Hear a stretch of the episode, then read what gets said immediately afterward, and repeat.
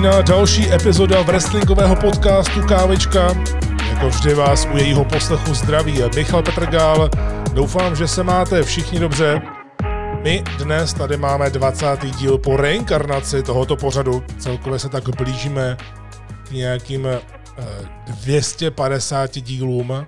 Započítáme-li tedy i tu předešlou éru od roku 2003, to si myslím, že je docela slušné, ale dnes tady nebudeme od toho, abychom se věnovali počtům a statistikám. Máme 12. listopadu, tedy já natáčím ve čtvrtek večer tuhle tu kávičku a chci pojmout jako takový freestylík, jako takovou volnější kávičku, i když hlavní nosné téma je úplně jasné. To je report, recenze, můj pohled na AEW Full Gear a taky pohled na lehce novou. AEW po tomhle pay co placená akce znamenala. A už jsem se také díval na Dynamite, takže si to můžeme dát všechno do souvislostí. Kromě toho ale budu také povídat o tom, co mě z aktuálních věcí napadne. A na závěr si dáme vaše dotazy, protože jich znovu přišlo dost.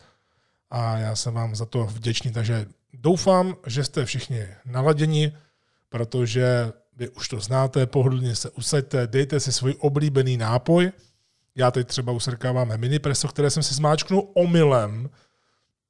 Já jsem doplňoval zrnka a omylem jsem si zmáčknul u automatu eh, nějaký kafe, tedy ne nějaký, je to zrnková káva, ale jiný typ kafe a neměl jsem tam hrníček, takže jsem musel eh, být docela rychlý v té kuchyni.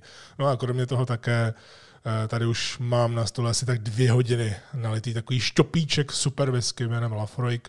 Možná znáte, ale z tohohle toho to irská káva určitě nebude. Dnes si tady dáme jako vždy podcast, takže pojďme rovnou na to.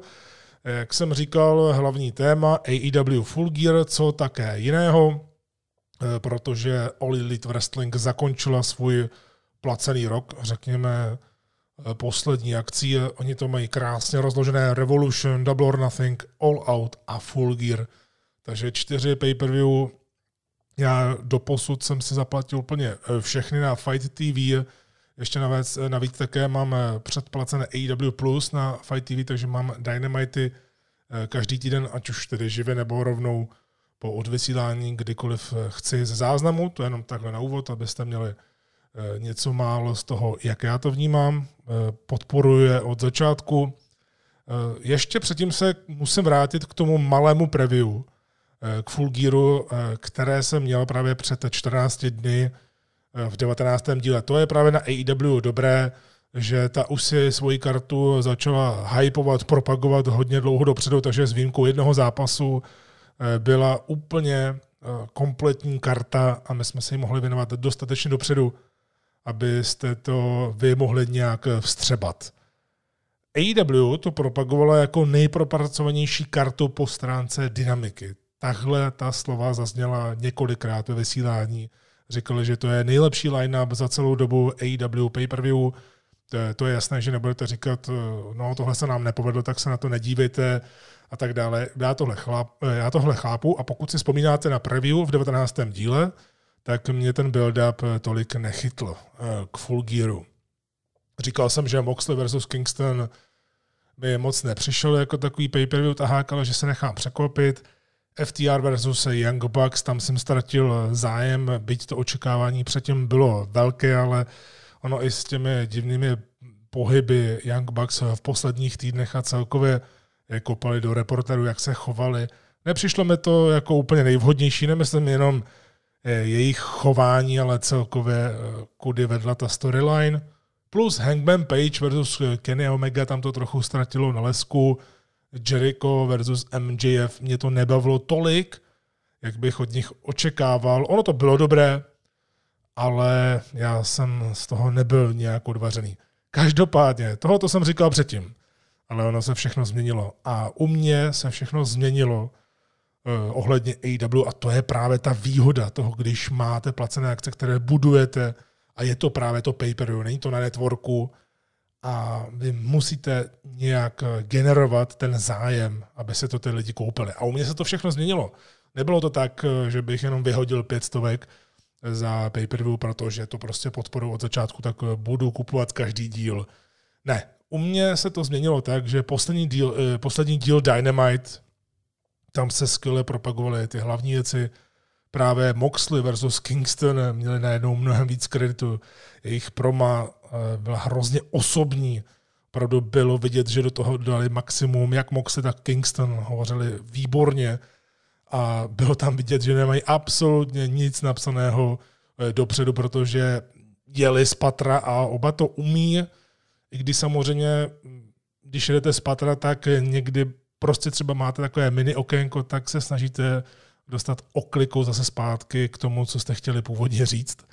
Takže za mě poslední díl Dynamite to hezky prodal, ale to nebylo všechno. Pak eh, vychází tradičně Countdown, je to vlastně úplně stejný název, jako dělá UFC pro eh, své pay pro své číslované akce, tak dělá dokumenty, Countdown, eh, krásně vždy každé pondělí na YouTube, Americe toto jede v televizi, u nás v Česku to jede na Nova Sport, vždycky v premiéře ve čtvrtek večer eh, s českým dubbingem. No a AW to má úplně podobně. Má countdown, eh, trochu se změnil od té doby, co ten countdown dělají.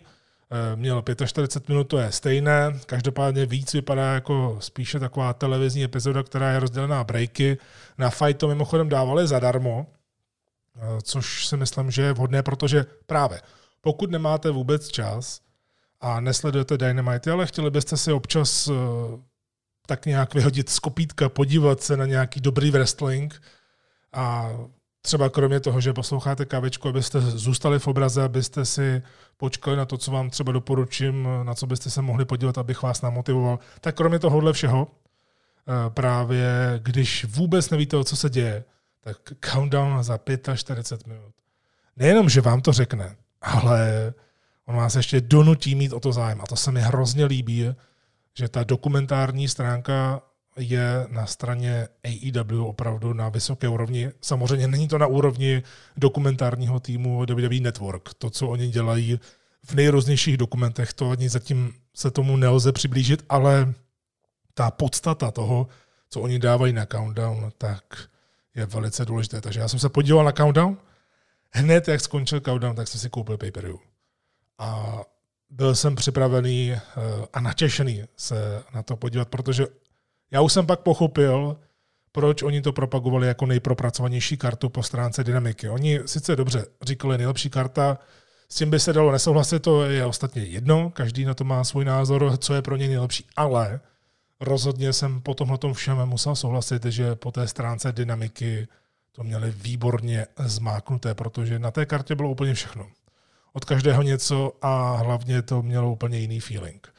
Takže já jsem se hrozně těšil a když to srovnáme s All Out, my jsme na All Out udělali sledovačku po hrozně dlouhé době, takže jsme měli i možnost se na to dívat s jinými fanoušky přímo na místě, naživo. Tak člověk tak nějak eh, zjistí trochu, co funguje, co nefunguje eh, na tom pay Tam poprvé vůbec za celou tu krátkou historii AW u mě jejich placená akce trochu ztratila kouzlo, protože ten začátek v zubní ordinaci byl strašidelný, nechápu, proč se muselo zrovna tímhle začínat pay-per-view, obzvlášť když to bylo přetočené, ale budíš. Matt Hardy, Sammy Guevara, o tom se hodně mluvilo, to bylo dost děsivé pro oba dva, hlavně pro Meta. Pak ten příliš dlouhý tag týmový zápas, eh, Page Omega versus FTR, naprosto zbytečně dlouhý, Třeba Young Bucks, uh, Jurassic Express, to já si ani skoro nepamatuju, že ten zápas byl na kartě. Jasně, usnul jsem u něj uh, naživo, pak jsem se na to dodíval zpětně, ale stejně jsem si nepamatoval z hlavy, že tenhle ten zápas na kartě vůbec byl. A celkově byla to hrozně přetažená placená akce, bylo vidět, že nedodržují úplně tak čas, který si vytečili, což je samozřejmě špatně.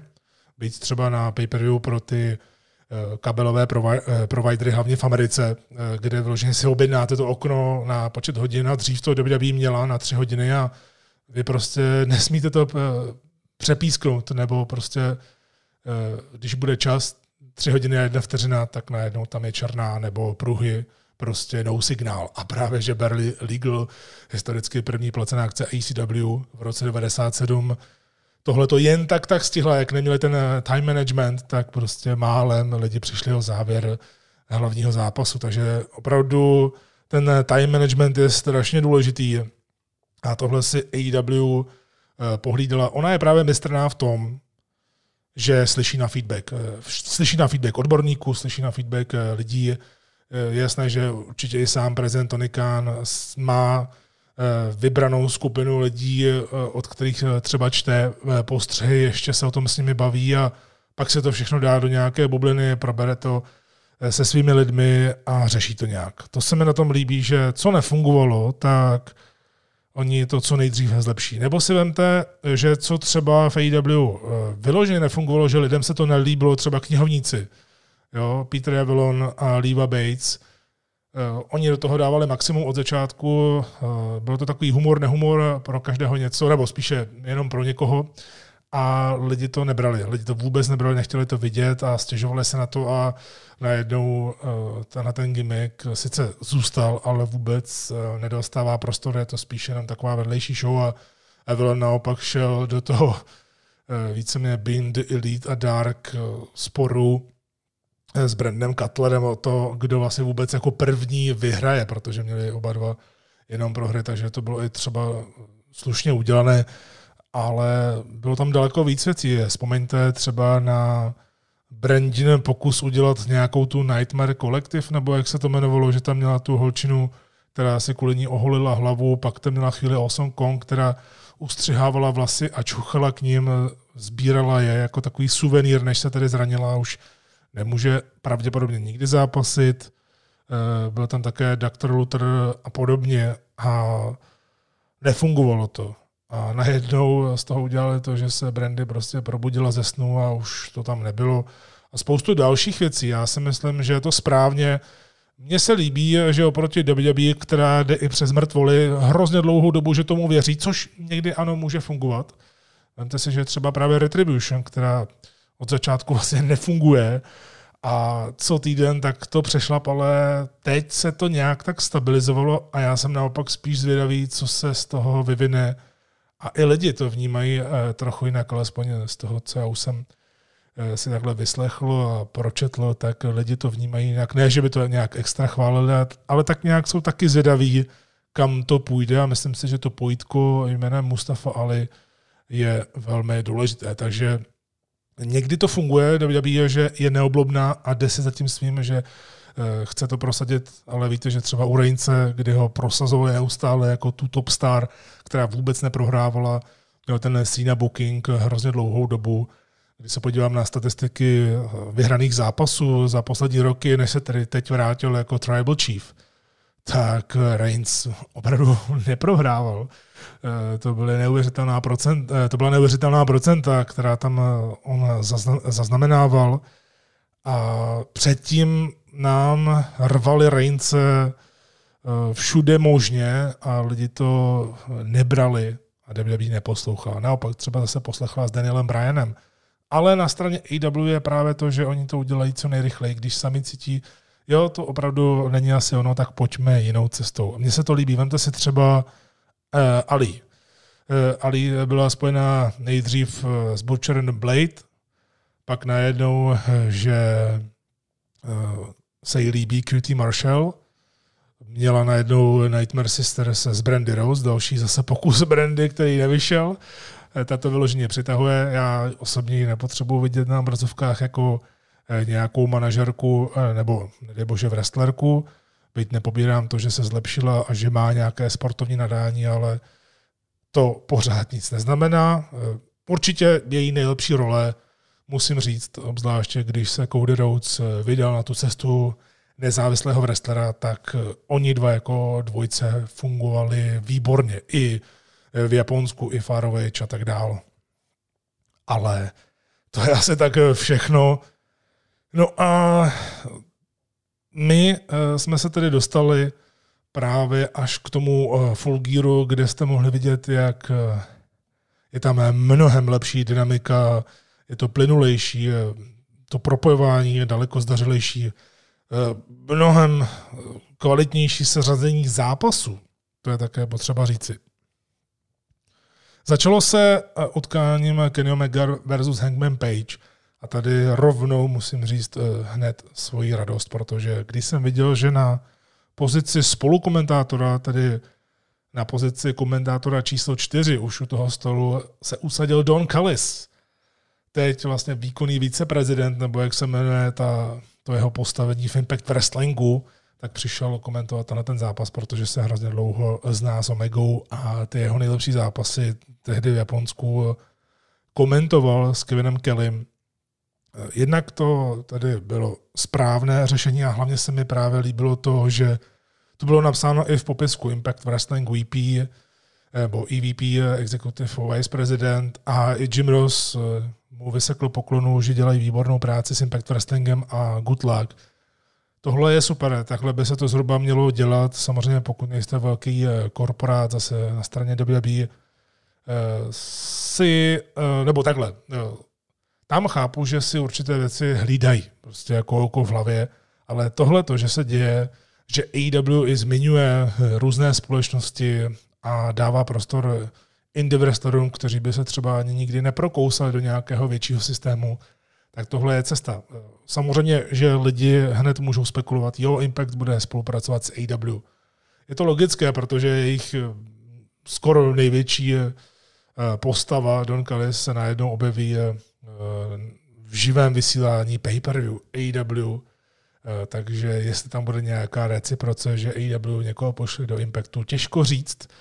Nemyslím si, že nějaká oficiální spolupráce, spíš si myslím, že eh, tak nějak spolu nesoupeří, protože on k tomu ani není důvod. Impact nedosahuje zdaleka takových eh, čísel jako AEW, ale jede si to svoje a to, co jede, tak je opravdu dobré Ostatně si to můžete v předešlých kávečkách pustit. Já jsem i hodnotil Bound for Glory poslední pay a je se rozhodně na co dívat. Mně se líbilo, že samozřejmě Omega versus Hangman Page, všichni řekli, jo, to jsme fakt nečekali, že zrovna tyhle dva budou ve finále. A to je právě ono. Ono se to čekalo od začátku, protože tyhle dva jsou eh, největší, nebo tyhle dva byly v té pyramidě největší hvězdy. Logicky a, nebo v pyramidě, v pavoukovi, v takovém malém pavoukovi. A mně se líbilo, jak to v tom videoklipu vlastně vysvětlovali, že zapojili do toho, jo, lidi čekali, že my se tam objevíme ve finále. Kenny Omega řekl, já jsem sám čekal, že půjdu do finále a nebyl jsem si jistý, jestli Hangman to zvládne, protože eh, jsem mu moc nevěřil třeba proti Wardlowovi a tak podobně. Eh, takže tady máte to potvrzení, že ono je to vlastně dobré, že touhletou cestou šli, protože fanoušci to čekali a ostatně co jiného byste chtěli vidět v tom finále. Já teda jenom právě tohle. Ale jak už jsem říkal v tom preview, tak eh, právě mi přišlo, že třeba ten velmi silný příběh, ten velmi silný přirozený příběh Hangmana se mi trochu ztratil. Že už to nemá takové kouzlo, jako když spolu bojovali v tech týmu a najednou po tom rozdělení tech týmu se o tom moc nemluvilo. Oba se dali na singlovou dráhu a Kenny Omega už o těch týmu ani nechce slyšet a víceméně Hangman si také jde svojí cestou, ale to je jedno, protože tohle to byl skvělý běr na začátek pay protože to bylo utkání, které klidně může být i main eventem, pokud by mělo dobrou story, pokud by bylo třeba o titul. Eh, oba to zvládli perfektně, jak si strašně vyhovují. Oni si vyhovovali jako tech tým, mě právě překvapilo, že oni fungovali výborně jako tech tým a Říkal jsem si, jestli náhodou se něco nezmění a Omega s Hangmanem třeba nebudou rok, dva jako tech tým. Protože eh, tenhle ten nápad eh, Tonyho Khan, to byl vlastně Tony Khan, který viděl The Elite, a říkal si, no, Young Bucks, ty jsou jasný tech tým, pak je tam Cody Rhodes, no a co Kenny a Hangman, také spojíme dohromady a uděláme druhý elitní tým. A to si myslím, že se podařilo, protože všichni čekali, že tituly půjdou eh, Young Bucks hned na začátku, což se nestalo. Stejně jako s Omegou se to nestalo v singlu a, a s Codem taky ne. Ten dokonce má i embargo na světový titul a získal jenom TNT Championship. Takže za mě určitě dobře a tenhle ten zápas měl všechno, co měl mít. Tam byly emoce, sportovní výkony, načasování, Prostě to, jak, jakým způsobem si hráli eh, s lidmi, bylo výborné. A tady jsem viděl poprvé v AW trochu záblesk Kennyho Megy z Japonska. Je zajímavé, že zrovna symbolicky to bylo s Donem Kalesem na spolukomentáře, který mimochodem spolukomentoval výborně. Spolukomentoval opravdu skvěle a já ho už ho dlouhodobě chválím. Jeho jenom trochu sráží to, že třeba v Impactu spolu komentuje Joshi Matthewsovi, o kterém jsem se už několikrát vyjádřil, že za mě to není vhodný komentátor ale výborný moderátor. Podobně jako jsem se o tomhle tom zmínil ohledně René Young nebo René Paket nyní. Takže na mě to působilo, že ten, ne, že ten starý Kenny Omega je zpátky, ale že se pracuje na tom, aby Kenny Omega najednou byl právě ten best bout machine, aby dělal ty skvělé zápasy. Tohle byl parádní zápas. A bylo vidět, že Omega je jeho strůjcem, protože Omega má třeba kreativní vizi, ty jeho legendární zápasy s Okadou právě dával dohromady on, i včetně toho tehdy prvního legendárního mače na Wrestle Kingdom. Takže je úplně jasné, že Omega má spoustu nápadů a je fajn, že mu zůstává zdraví, je fajn, že mu také zůstává ta agilita, takže se tady vůbec neomezovali a strašně se mi líbily ty kombinace i to, jak eh, se snažili napálit ty lidi. Tam je jasné, že jakmile Kenny Omega prostě dá One Wing Angel, tak je konec. To je právě jeho největší síla, že on má finisher jako finisher. Pokud ho dokáže nasadit, tak je konec. Pokud eh, mu z něho vyskočí soupeř několikrát, že v rámci přípravy jakoby eh, v tom kayfabu se právě koncentruje na ty kontry z One Winged Angel, tak eh, ten zápas pokračuje pořád dál. Takže vy čekáte, kdy tam přijde ten jeho finisher, protože už víte, že to bude raz, dva, tři. To se tady stalo, ale to, co bylo předtím, tak právě byly neustále nearfally, ale ne takové ty tradiční, jak jsou třeba v WWE nabudované, že to máte přesně podle vzorce. Jakmile je WWE main event, když je o titul, tak v drtivé většině, pokud tam nejde o Cell nebo o, dejme tomu, minutový zápas nebo nějaké překvapení a, nebo diskvalifikaci, tak WWE main eventy jsou eh, pořád eh, stejné.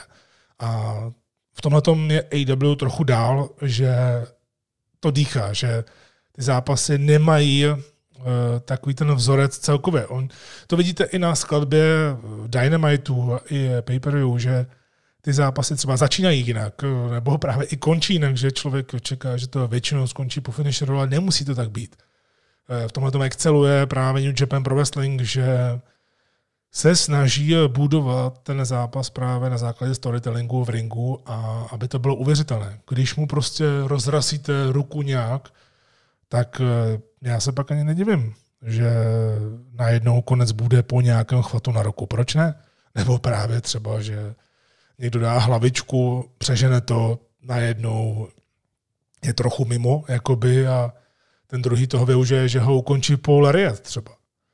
Tohle to se mi líbí. Nemusí to být pořád, ale líbí se mi, když se s tím hraje. Tady samozřejmě to byl finisher a očekávalo se, že Kenny Omega vyhraje, ale opravdu tady máme silného number one contendera, protože ve chvíli, kdy se Omega stal tím vyzývatelem pro Moxleyho, tak v tu ránu jsem věděl, že on je první hrozbou pro Johna Moxleyho, byť Moxley je budován výborně, on sám se prezentuje jako šampion naprosto fantasticky. Vůbec se nedivím, že byl vybraný jako jednička v Pro Wrestling Illustrated, ať už si o tom magazínu myslí kdo chce, co chce, tak eh, ten žebříček dělají opravdu strašně důkladně. Já jsem eh, tehdy eh, poslouchal právě rozhovor s člověkem, který se tím zaobírá. Je to neuvěřitelné, co oni dávají dohromady v té PWI 500. Takže ať už si o tom myslíme, co chceme, jakým nebo takhle, co do toho zapojují, tak to může být třeba diskutabilní, ale je to nějaký systém a je to hlavně po celém světě hrozně rozšířené a prestižní a když vám wrestler řekne, že to nečte, tak lže, protože všichni wrestleri eh, čtou každý rok, kde se umístili v té pětistovce a John Moxley je na vrcholu a naprosto zaslouženě, protože on je právě velmi silný šampion a když jsem tady eh, v nějaké předchozí kávisce eh, porovnával ty hlavní šampiony, tak mi Moxley vyšel třeba před druhým McIntyrem právě z toho důvodu, že Druhovi hodně uškodilo to, že byl strašně dlouhou dobu bez těch lidí a WWE bez těch lidí eh, fungovala hůř než AEW. Teď už se to trochu mění a právě s příchodem do Thunderdomu jsem říkal, že Drew McIntyre, i přesto, že teď prohrál titul s Ortnem, tak je z něj megastar, je z něj pravoplatný main eventer. Takže určitě perfektní začátek za mě, 17-minutový zápas, nový hlavní vyzývatel a zároveň také otazník nad eh, Hangmanem Pagem, co s ním bude dál, protože to už můžu vlastně říct dopředu, než se k tomu zápasu dostanu, abych tady měl takový můsteček, tak Hangman Page se vlastně objevil v pozadí, když Young Bucks a Kenny Omega slavili společně úspěch. Bucks tituly Omega vyhraný zápas a status number one contendera a Hangman Page popíjel v tom tunelu. A bylo to krásně udělané, takže hrozně daleko, že se ho skoro nikdo nevšiml. Jenom komentátor, myslím, že jeden z komentátorů na to upozornil, že někdo tam stojí a tím, že to bylo zabírané schválně z dálky, tak oni i vlastně sami to hráli, že nevědí, kdo to je a jenom tak nějak nastínili podle mě. Myslím, že to tam nastínili, že to může být Hangman. On to byl Hangman, takže jsem hrozně zvědavý, co s ním bude dál. Velmi dobrý začátek, tisíckrát lepší než na All Out, kde to člověku trošku eh, znechutili právě nějakým zubařským zápasem. Eh, dvojka, Orange Cassidy versus John Silver taky. Výborná, výborný výběr. To je vlastně zase něco, co já tady budu chválit, takže to řeknu jenom jednou, abych to nechválil eh, u každého zápasu. Ta dramaturgie je udělaná výborně. Protože máme tady Omega, Hangman Page, to je jasné, že to bude takový ten high impact zápas, kde eh, bude mnoho chvatů, bude to bukováno jako v podstatě main event, ale na začátku show, což se někdy vyplácí. A Cassidy Silver to je takový příjemný malý uh, spor, který vznikl na Dynamite vzniknul tak nějak uh, náhodou. A to se mi líbí, protože Orange Cassidy se za pár měsíců proměnil právě díky programu s Jerichem v takového main eventera, nebo ne úplně main eventera, že by šel na hlavní titul proti Moxlemu, tomu bych se moc nevěřil, i když stát se to může samozřejmě. Ale takový ten upper card to určitě je, protože opravdu Cassidyho lidi zbožňují i bez diváků, je prostě populární i bez diváků, to funguje, protože proměnil ten gimmick, neustále se vyvíjí a to je hrozně důležité. Ale to, co tady říkám, tak je zajímavé v tom, že já vlastně eh, tady v tomto utkání ani nebudu tak mluvit o Kessedem, protože o Orangeovi to vůbec nebylo. Bylo to totiž o jeho soupeři, o Johnu Silverovi, Tohle jméno před AW by člověk asi málo hledal, je takové úplně obyčejné jméno a wrestler je úplně eh, známý eh, ani na indie scéně.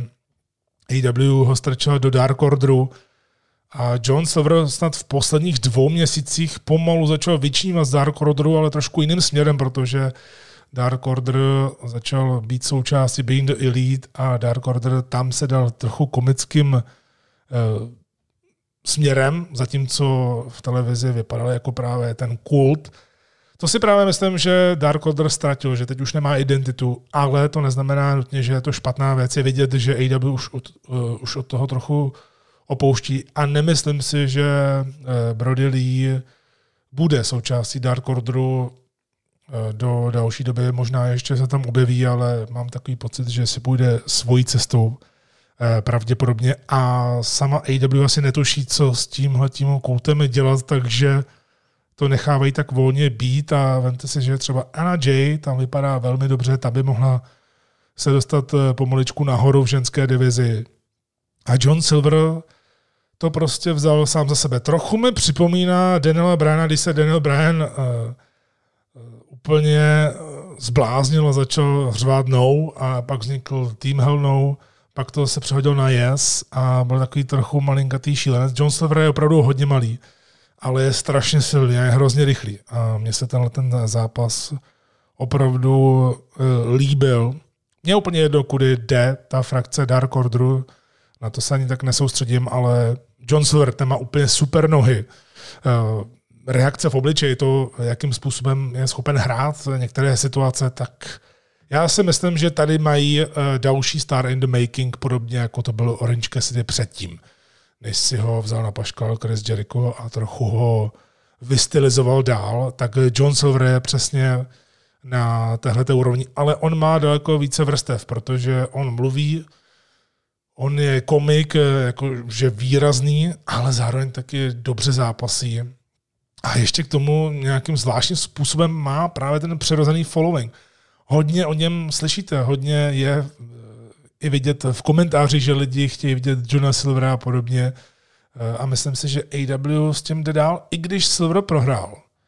za těch 10 minut, a on je hrozně silný mimochodem, tak stejně Silver byl udělaný v tomto zápas. A to se mi strašně líbí, že tady byl opravdu takový průlomový výkon tohoto chlapíka, a jsem za něj strašně rád, že to je další člověk, eh, kterého v podstatě AEW udělala a kdokoliv říká ještě po roce, že AEW má jenom bývalé wrestlery z WWE a že to bude TNA Light, WCW Light, tak eh, to jsou lidi, kteří o tom buď, buď nic nevědí, anebo prostě mají potřebu většině hejtovat.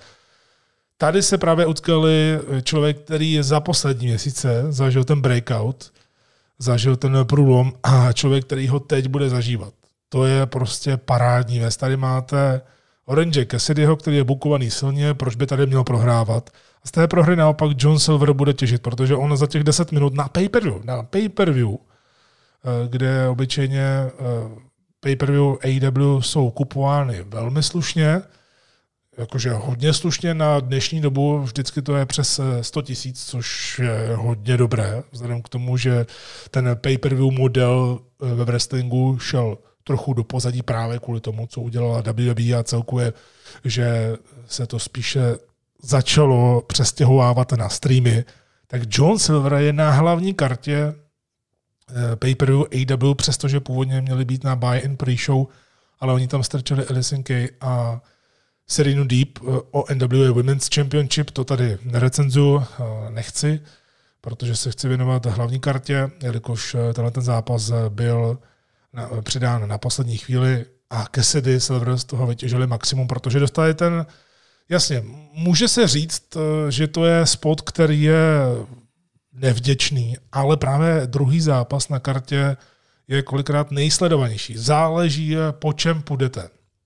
Když půjdete po Omega Hangman Page, což je třeba utkání na 4 hvězdy, když se budeme bavit o tomhle ratingu, tak to může být komplikované. Ale Cassidy se Silverem se vůbec nestratili a já mám z toho velkou radost.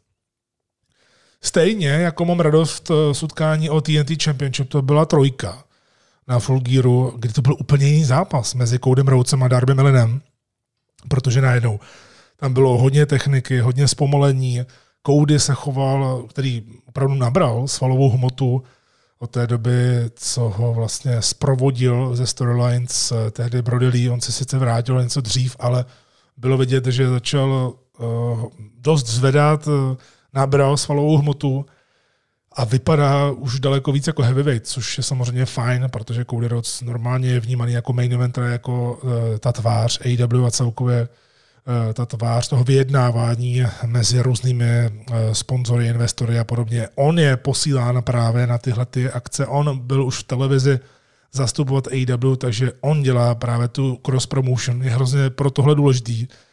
Takže nabral a zákonitě, byť proti Darbymu nic nemá, porazil ho zatím po každé, kromě té jedné remízy, takže Darby to má proti Codymu, nebo před tímhle zápasem to měl 0-2-1 tedy dvě prohry a jednu remízu. No a Cody Rhodes se zákonitě tak stal takovým šikanátorem v tomhle zápase, kdy to potřeboval, kdy e, potřeboval z toho udělat utkání, kdy on ukáže, že je daleko silnější. A to se mi hrozně líbilo, jakým způsobem to vybudovali, protože oni věděli, že hele, první zápas je Hangman, Omega, to bude šílenost. Není tím myšleno Spotfest, ale je tím myšleno, že to bude opravdu hodně kvalitní zápas. Takže vysoká laťka. Pak Cassidy Silver uh, pořád ještě v tempu, uh, dva charaktery, jeden hodně uh, silně založený i na reakcích lidí, druhý má sám reakce, takže bylo jasné, že lidi budou naživo, že lidi to budou sledovat. Teď přijde třetí titul. Co dělat trošku jinak? Myslím si, že to zvládli výborně, že ty elementy, které tam byly, že Cody Rhodes opravdu ten, jak to ještě zmiňují, Prince of Pro Wrestling, jak se sebe schválně dělá, uh, dejme tomu Triple H, Jeffa Jarretta a podobně, ale je to myšleno úplně jinak, protože on se nebukuje do hlavních uh, zápasů, on tady prosazuje lidi. Tady se to stalo zase. Cody Rhodes tam nastoupil jako šampion, ten titul získal nedávno v krásném Duck Claw meči proti Brodymu Leemu a teď o něj přišel s Darby Mellinem. Já tohleto kvitu, protože TNT title match, eh, nebo takhle, TNT Championship je vnímaný jako titul pro televizi, ale může být samozřejmě obhajován i na pay-per-view, protože sama o sobě to je taky televize, pochopitelně, ale tím, že to je sekundární titul, ale zatím vybudovaný velmi dobře právě díky tomu velkému množství obhajob, tak vůbec nemám eh, žádný problém s tím, že tady bude častější střídání. Mně se líbí, že to bude trochu jiné tempo než u světového titulu, kde tak nějak neočekávám, že by AEW se ponořila, pokud by tam nebylo nějaké zranění nebo neschody, že by se ponořila do toho, že by AEW World Title třeba se měnilo po měsíci. Samozřejmě někdy to překvapení eh, tam být může. I sama New Japan pro wrestling letos překvapila, že dala na chvíli titul vlastně Evilovi, který zradil Knighta, eh, ale z TNT Championship, že se bude takhle střídat, vůbec nemám eh, žádný problém. A nutno říci, že Darby Allin, který už sám vystupoval jako taková vycházející hvězda eh, po dobu celého roku, jako takový novodobý Jeff Hardy, ale úplně jinak. Ale za mě to je Jeff Hardy vlastně v tom nejlepším slova smyslu. A tohle to je pro něj další posun, protože ono upřímně, já jsem sice čekal tady, že vyhraje Cody Rose, byl to můj tip, a tady jsem byl vlastně nejvíc překvapený z celé karty, že to dopadlo naopak. Ale pak když jsem nad tím přemýšlel z toho sportovního hlediska, tak eh, kdyby Darby prohrál po třetí s Coudym, tak eh, jak by vlastně byl vnímaný, že nedokáže vyhrát nějaký větší zápas, eh, ono by mu to, ono by mu to hodně uškodilo. A naopak, Cody Darby dlouhodobě může být tak, že tito dva se budou spolu potkávat, dejme tomu, v několik letech mnohokrát a budou mít takovou vzájemnou eh, bilanci, protože to máte, jestliže AEW vnímána jako sportovní organizace, která hodně řeší právě ty bilance výher a proher, tak stejně jako v NHL máte 82 zápasů v základní části a několik týmů se během základní části utká několikrát. A v playoff jak by smet, takže já v tomhle nevidím problém, že by měli zrovna tyto dva spolu hodně zápasů. Nemyslím tím, že zrovna teď hned a je to právě dobré, že ta jejich utkání jsou rozfázována. My jsme viděli tři, teď tohle to byl čtvrtý a opravdu nejsou tak, že by se konali třeba ve čtyřech týdnech nebo ve dvou měsících. Je to prostě rozdělené, je to rozprostřené. To se mi na tom líbí. To, že Cody Rhodes tady prohrál, tak eh, vlastně vůbec nevadí. On byl tím finishem uchráněn, to se mi také líbilo v tom smyslu, že zase to byl finish, který byl naprosto uvěřitelný. Rhodes i podcenil Darbyho Allina a tak nějak eh, to nebyl úplně standardní zápas, že by tam byly předvídatelné sekvence.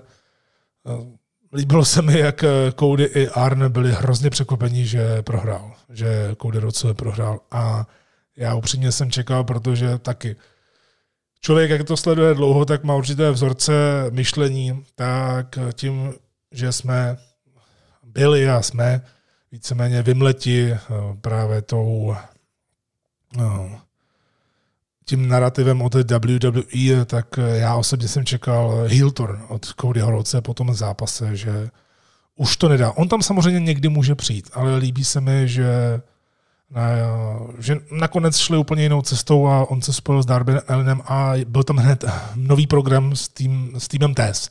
Plus ještě z nějakého důvodu, nebo víme z jakého důvodu, ale se tam objevil Bill Hobbs a ten také může být třeba uh, přídavkem do týmu TES časem, ale zrovna u něj si to nemyslím, že by to tak mělo být, protože tak nějak nevím, co by tam pak dělal s Brianem Cagem. Takže super zápas. Pak tedy přišla největší slabina celého pay-per-view Hikaru Shida versus Nyla Rose. Bohužel tedy. Stále musím říct, ať už si říká Tony Khan, co chce eh, do tiskovek a já ho mám rád, mně se líbí, jak on prostě nechodí kolem horké kaše a je schopen čelit eh, těm feedbackům, tak to, že slibovali, že právě ženská divize bude od začátku hodně silnou, tak oni samozřejmě utrpěli právě tím, že mnoho Japonek nebo i z Británie prostě eh, ženy nedokázaly dorazit. Eh, pak WWE hodně eh, kvalitních wrestlerek ukradla do NXT UK a do NXT, takže ono nebylo moc čeho vybírat, ale mělo se na tom nějak pracovat tady. Hikaru Shida versus Nyla Rose byl zápas, který se v podstatě budoval na AW Dark, to bere Tony jak sám už říkal, trochu na sebe, že tak nějak nepřemýšlel o tom, že jsou lidi, kteří nesledují oba programy, že jsou lidi, kteří po staru sledují třeba jenom ten největší televizní díl Dynamite, což je třeba i můj příklad, protože já na další, teď už dvě hodiny, viděl jsem, že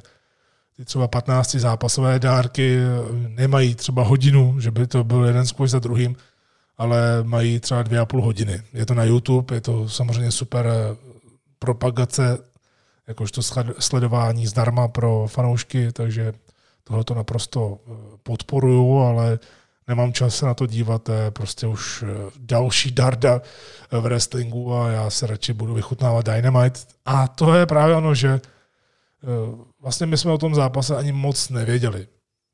Takže si myslím, že mělo se to trochu ošetřit právě i videoklipy, aby se s tím víc pohrálo, ale je to jedno, protože tím, že tady nebyl mezi nimi hardcore element jako v tom prvním zápase, který naopak fungoval celkem slušně, tak tady bylo vidět, jak si Shida s Nylou vůbec nesedí. Za mě tedy největší problém, který s Nylou mám, je ten, a bylo to už v tom krátkém build-upu eh, na Dynamitu, že ona se snaží vypadat hrozivě, což možná může být jako Native Beast a tak, ale neumí tedy hrozivě útočit. Je na ní strašně vidět, jak nechce někoho uhodit. Což může být trochu taková analogie uh, s Neo Jax, která vypadá, že by lidi rozsekala také, že občas tedy se jí to povede bohužel natvrdo, že někoho zraní, ale jinak uh, není schopná vypadat tvrdě v tom ringu. A třeba ta dynamika Vicky, Guerrero a Nyla Rose na začátku se mi to líbilo, že Wiki dodá další eh, vrstvu Nile, ale nemám z toho takový pocit. Nemám pocit eh, z toho eh, ten, že Wiki tak nějak tam přirozeně patří. Jasně, Wiki tam může být jako součást té rodiny AW, ale zatím jako manažerka mi to přijde, že tomu něco prostě chybí. A já si myslím, že ženská divize AW potřebuje osobnosti.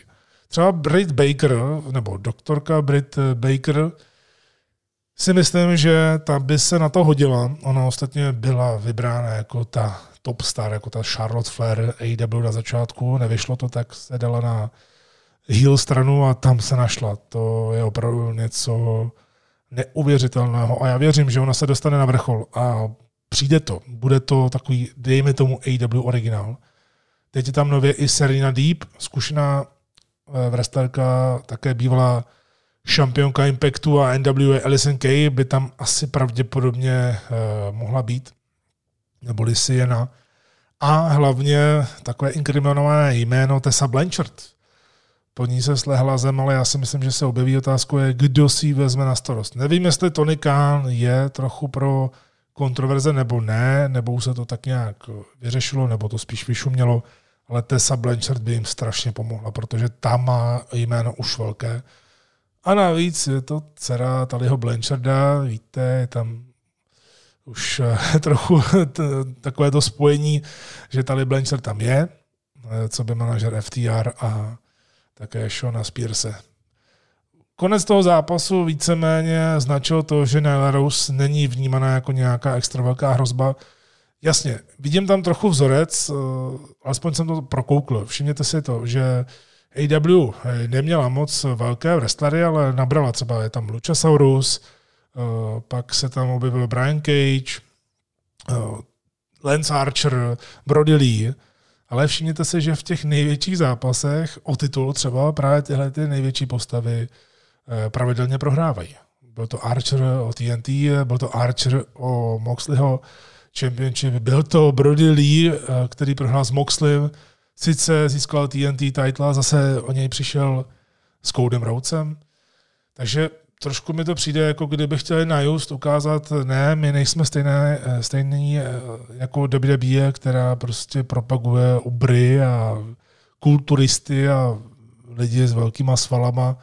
My to tady budeme dělat jinak. Nevím, jestli to náhodou není na škodu, že budete budovat eh, nějakou dobu nezastavitelný monstrum a pak ho někdo poloviční dokáže čistě ještě navíc porazit. Jasně, ten booking zápasu u AW je udělaný tak, že zatím jsem tomu po každé věřil. Zvláště John Moxley tím, jak začal hodně trénovat MMA, tak právě některé ty jeho eh, sekvence vypadají dost reálně a tím pádem s tím nemám problém. Ale myslím si, že třeba Nyla Rose, která vlastně byla budována jako ta silná, a zřejmě to eh, mělo mít i nějakou dohru s Awesome Kong, než se zranila, tak eh, Nyla Rose trochu vyšuměla a je vidět, že to prostě nemá být eh, tvář ženské divize AW. S Hikaru Shidou nemám vůbec žádný problém, ale jak to chcete postavit na Shidě? Celou dobu, to prostě nejde. I když Hikaru Shida umí něco říct anglicky, vypadá dobře, dá se skvěle promovat, je to fantastická wrestlerka v ringu, to je parádní, vypadá skvěle jako šampionka, ale co bude dál? Ona potřebuje, pokud jste dobrý šampion, tak potřebujete mít ještě lepší tu bublinu kolem sebe. A to bohužel Hikaru Shida nemá, tím trpí.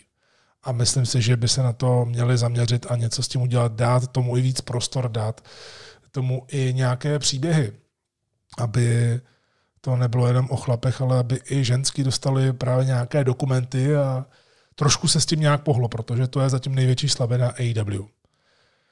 Pátý zápas FTR versus Young Bucks. FTR poprvé bez Taliho Blancharda od té doby, co se spojili. Tali, eh, Blanchard tam sice s nimi přišel, ale měl podle eh, domluvy zakázáno do toho nějak zasahovat, takže odešel. A Young Bucks, pokud by prohráli, tak už by nesměli nikdy vyzývat žádné šampiony o tech týmové tituly. To už tady jedou. Bylo s Koudem, to jsem říkal. A musím také říci, že a zároveň také znovu ještě zdůraznit a připomenout, že tady bylo ohromné očekávání jak od AW, od samotných FTR i Bucks, a také od fanoušků. Byť já na to měl trošku jiný názor, že už mě to tolik netankovalo, jako by mě to asi tankovalo v době, kdy to zaprvé bylo hot a v době, eh, kdy se Young Bucks nechovali tak, jak se začali chovat eh, na obrazovce. Ať už to je gimmick, nebo cokoliv, nebo nějaká zkouška. Upřímně nevím, eh, kdo souhlasil s tím, že Young Bucks budou najednou dávat superkiky reportérovi, rozhodčí to vypadalo úplně směšně a trapně. Jestli to neodklepl Tony Khan, nevím, co se tam dělo, ale podle mě tohle byla asi největší bota v té nějaké kontinuitě eh, toho, co předvádí AW. Prostě mně se to vůbec nelíbilo. Ale taky, taky právě kudy, kudy se dát, protože Young Bucks to obhajovali tím, že oni potřebovali eh, do sebe dostat ten edge, to, že jsou to hajzlové. A ono, nejste hajzl, že kopnete reportera do ksichtu kopem. To jste prostě jenom blb. Takhle na mě prostě působili Young Bucks jako blbci.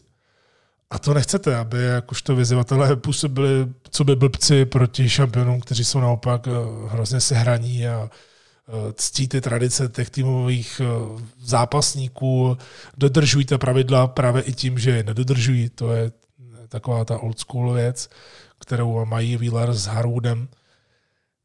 Takže si to trochu pokazili, pak se tam objevil jiný element a to skutečné zranění kotníku Meta Jacksona. To je hodně zajímavé že, nebo jestli to bylo koleno, no koleno asi ne, to by asi nemohl odzápasit tohleto, ale on už prý s tím zápasí několik měsíců a bude časem potřebovat nějaký klid, to je jasné, nemůže prostě pořád na krev, nemůže stahovat, nemůže dostávat i nějak eh, na bolest, což je zase fajn, že tohleto komentátoři sportovně právě zmiňují, proč tedy Mick Jackson může zápasit, protože člověk čekal, že to bude jednostranná věc, že Nick bude hlavně bojovat ale bylo to přesně naopak. Met se do toho hodně zapojoval.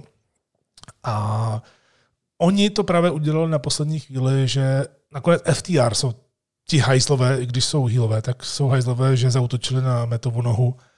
Takže chtěli do toho něco vložit, ale podle mě už bylo příliš pozdě. Takže se čekalo na ten zápas. Jak to přijde, nebude to zranění limitovat celkově to utkání, nebo co se bude dít. Přiznám se, že mě prvních 5-10 minut moc nebralo. Eh, nějak jsem se na to nekoncentroval, neměl jsem ani důvod a pak mi ten důvod tedy dali postupem času. Ono se to stupňovalo. A byla to neskutečná nádhera, teď už to můžu říct. To byl fantastický zápas a jednoznačně to nejenom, že potvrdilo to očekávání a ten build-up, fakt the revival, šest let, že se o tom mluví, že tihle by měli jít proti sobě. A nakonec to byl úplně první zápas mezi nimi a byl fakt hodně, hodně, hodně dobrý. Ze všech úhlů pohledu, protože jasně, Young Bucks jsou často vnímáni jako spot monkeys, jako lidi, kteří vlastně Killing the Business, to je jejich kniha, že prostě trošku to tam, trošku ten vibe v wrestlingu zabili, ale tak nějak se úplně zapomíná na ten jejich skill, na ty jejich dovednosti, co oni opravdu umí a že oni nejsou jenom o tom létání, oni nejsou jenom o tom, že jsou schopni stát z mrtvých, že vykopnou snad ze všeho, jak se o nich říká, ale oni ten storytelling mají zvládnutý opravdu eh, výborně. Zapojili tam teď tu skutečně zraněnou nohu. Zajímavé je, že jako takový, takové vyrovnání přišlo to, že Dex Harwood eh, měl opravdu zraněnou ruku, krvácelo mu z ní, bylo to hodně nepříjemné. A tam se mi strašně líbila ta pohotová reakce, že najednou uh, viděl, že to nejde zastavit, to krvácení, že to je nepříjemné, potřeboval to stáhnout, potřeboval to zalepit. A ta koordinace s doktorem během utkání, že on prostě odešel z ringu a šel to s ním konzultovat, aby mu to tam nějak svázal. A to, že to AW ještě ukáže na kameru, tak tohle je přesně to, co jsem chtěl celou dobu vidět. Když se něco nepovede, no a co? Tak to ukažte. Samozřejmě záleží, co se nepovede. Tak boče asi ukazovat nebudete, ale tady prostě je to reálné zranění z války, řekněme, protože jdete do války, simulujete ten boj a prostě si musíte odnést nějaký šram a jak to budete řešit. A tohle to se mi, tyhle ty niance, tyhle ty detaily se mi právě na AEW líbí. Že oni to do toho zapojují. Stejně jako tady zapojili to, když si vezmete, že já už jsem o tom taky mluvil předtím, Říká se, že ty eh, hot tagy prostě nefungují, že to je kliše, fungují, když to uděláte dobře. A tady naopak, člověk by čekal, že bude hot tag eh, z Nika na meta, že si med za zápasy opravdu jenom málo, ale bylo to naopak. FTR krásně oddělovali Nika od meta, koncentrovali se na tu nohu, eh, měli ten skvělý týmový timing. Matt Jackson tam naznačil, že použije židli a hned vlastně ho i Nick upozorňoval na to, aby ji nepoužili nebo prostě prohrají ten zápas na diskvalifikaci už nikdy eh, nebudou moct eh, vyzývat o titul. A co ještě bylo? Zaprvé tedy to, co dělali eh, třeba FTR tím, že myslím, že to byl Cash Wheeler, který se rozebil přes celý ring a propíchl spírem jednoho z Bucks a oba spadli mimo ring právě z toho důvodu, aby ten jeden z Bucks nemohl zastavit eh, počítání, pokus o počítání. To bylo opravdu fantastické, jak to bylo plynulé. Mně se líbilo na obou týmech, jak nepřemýšleli o tom, kde jsou. Tam bylo strašně vidět, jak se vyhovují a že jak se o tom dlouho mluvil, tak si člověk říkal, budou se vlastně vyhovovat eh, v ringu a po tomhle utkání já musím říct, že já chci vidět rivalitu. Neříkám, že chci vidět jejich zápas znovu třeba za měsíc, za dva, to ne, nepotřebuji ale až dojde na dvojku FTR Young Bucks, tak uh, tam bude zase očekávat, ale zase trochu jiné, protože oba týmy se od té doby posunou. A klobouk dolů uh, pro oba, protože je jasné, že oba týmy jsou právě proto, aby eh, bylo místo na tech týmový wrestling a já jsem jednoznačně pro. A to, že tady dokázali vzdát hold skvělým tech týmům z minulosti. Samozřejmě nemůžou ukázat všechny, ale ukázali tam Steiner Brothers, což dělali FTR.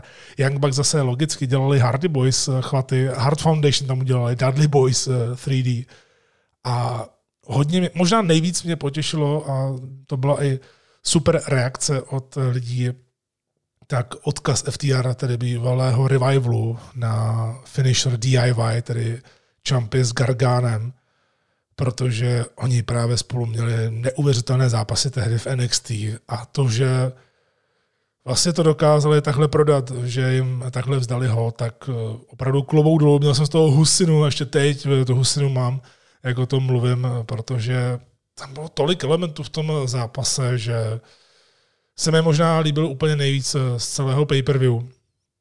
A i ten paradox, jak to skončilo. Člověk by se říkal, tak dopadnou Young Bucks podobně jako Cody Rose, že už nebudou moct vyzývat šampiony, nebo co se bude dít.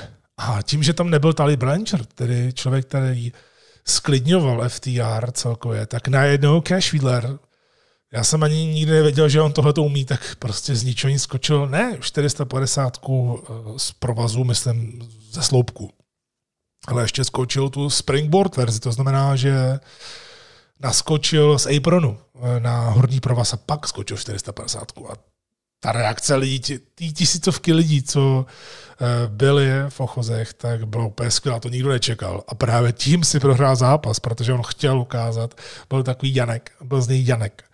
Prostě v tu chvíli Janek Cashwheeler. Tak tenhle ten Janek prostě najednou spadnul, protože Matt Jackson se tomu vyhnul a pak Matt Jackson tou zraněnou nohou mu dal superkick a spadl s jednou nohou na něj a odpočítal ho parádní konec s klobou dolů za to, jak to bylo postaveno.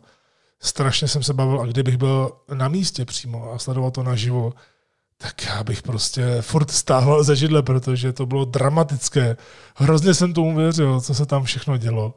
A bude zajímavé sledovat to, co to vlastně bude znamenat pro FTR tím, že Cash Wheeler se dal na ten, ten high flying eh, spot, když oni sami říkají, eh, jak to říkají, vlastně no flips, just uh, fists, jo. Takže nový šampioni Young Bucks, je to určitě zase zajímavá změna, nikdo asi nečekal, že by FTR přišli o tituly po dvou měsících, ale s tím taky nemám problém. Myslím si, že tomu příběhu to vyhovovalo být právě to, co tomu předcházelo, tak s tím pořád nebudu souhlasit.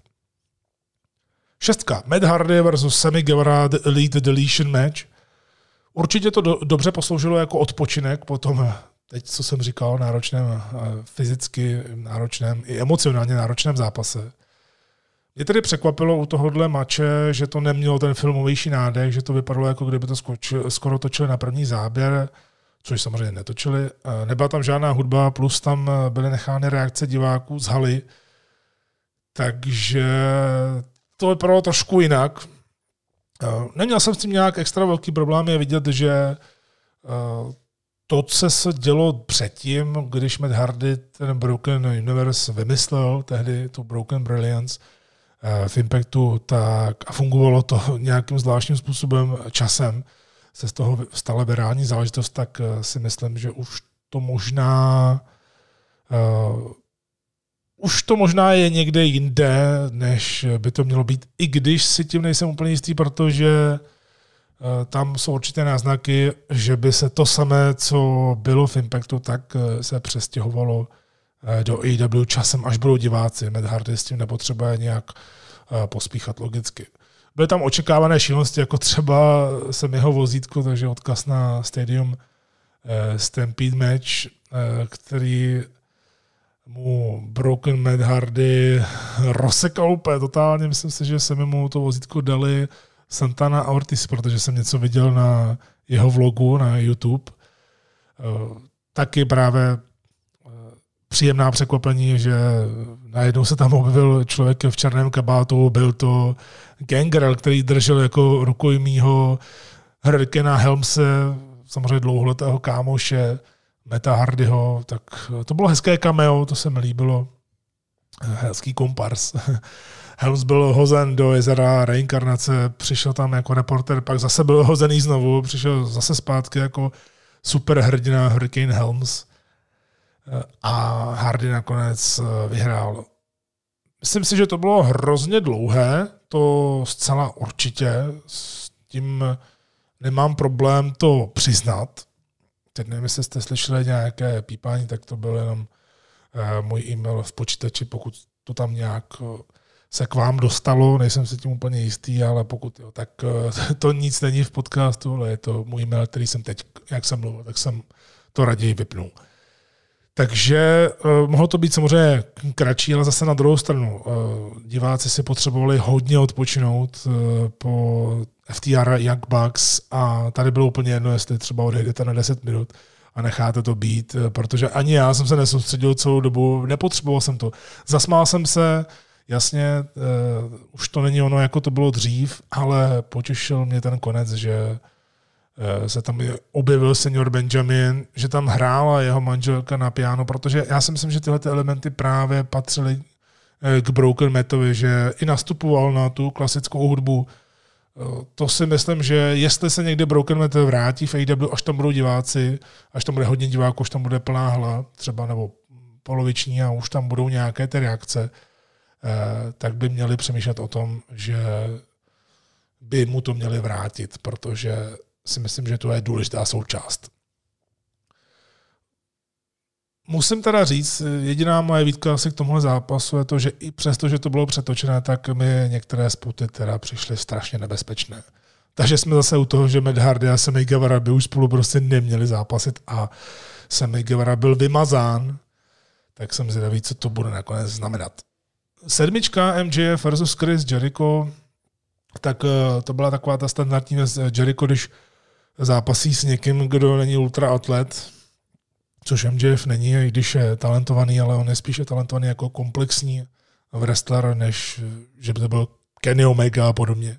Tak to byl takový ten klasický Jerichův zápas, hodně pomalé tempo, docela dlouhá, eh, docela dlouhá doba a klasický spot eh, Jericha, který si udělal třeba jednou za rok, že vezme kameraman, kameru, který ukázal fakáčem MJFovi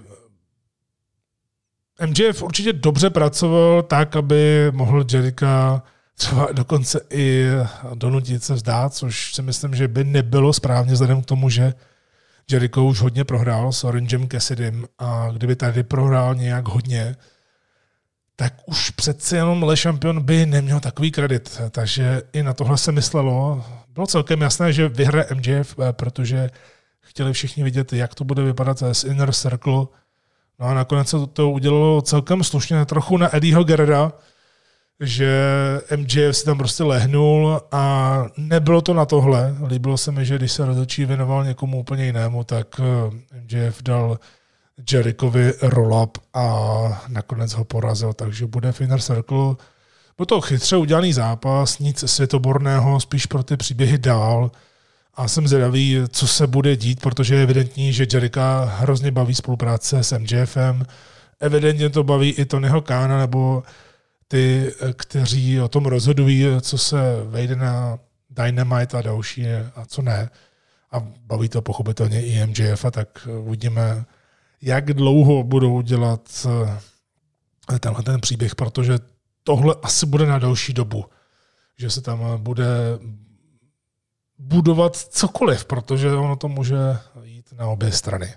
No a hlavní tahák John Moxley versus Eddie Kingston I Quit o AEW World Championship. Tady jsem měl husinu z úplně jiného důvodu, protože už v countdownu to bylo zmíněno, už to bylo zmíněno i v medailonku pro tenhle zápas směrem k Eddiemu Kingstonovi, který to vzal hodně emocionálně. Bylo to spíš souboj pro něj, že Moxley mu to jakoby zařídil, protože Moxley ho má rád, znají se strašně dlouho a on chtěl, aby Kingston byl v AW, dostal ho víceméně do AW, ne tedy úplně přímo osobně on, ale je hrozně rád, že s ním sdíl ring eh, na takhle velké scéně o takovýto titul. Líbilo se mi, že Eddie to dělal právě o tom titulu, že eh, to, že nemá rodinu, nebo to, že nemá dítě, že nemá manželku a tak dále, tak protože věnoval celý svůj dospělý život právě v wrestlingu, aby mohl mámě, kterou má nejraději na celém světě, přinést na stříbrném podnose ten světový eh, titul. A ty emoce k tomu zápasu naprosto patřily. Byť to nemusí být úplně ten eh, box office eh, money match na pay tak to nějakým způsobem fungovalo, protože hrozně mě tedy dostalo, měl jsem husinu z toho, že Eddie Kingston mluvil o muži, který tehdy byl Far Age, byl řečníkem Sweet and Sour Incorporated, Larry Sweeney ale bohužel zemřel v hodně mladém věku a dost lidí to špatně neslo.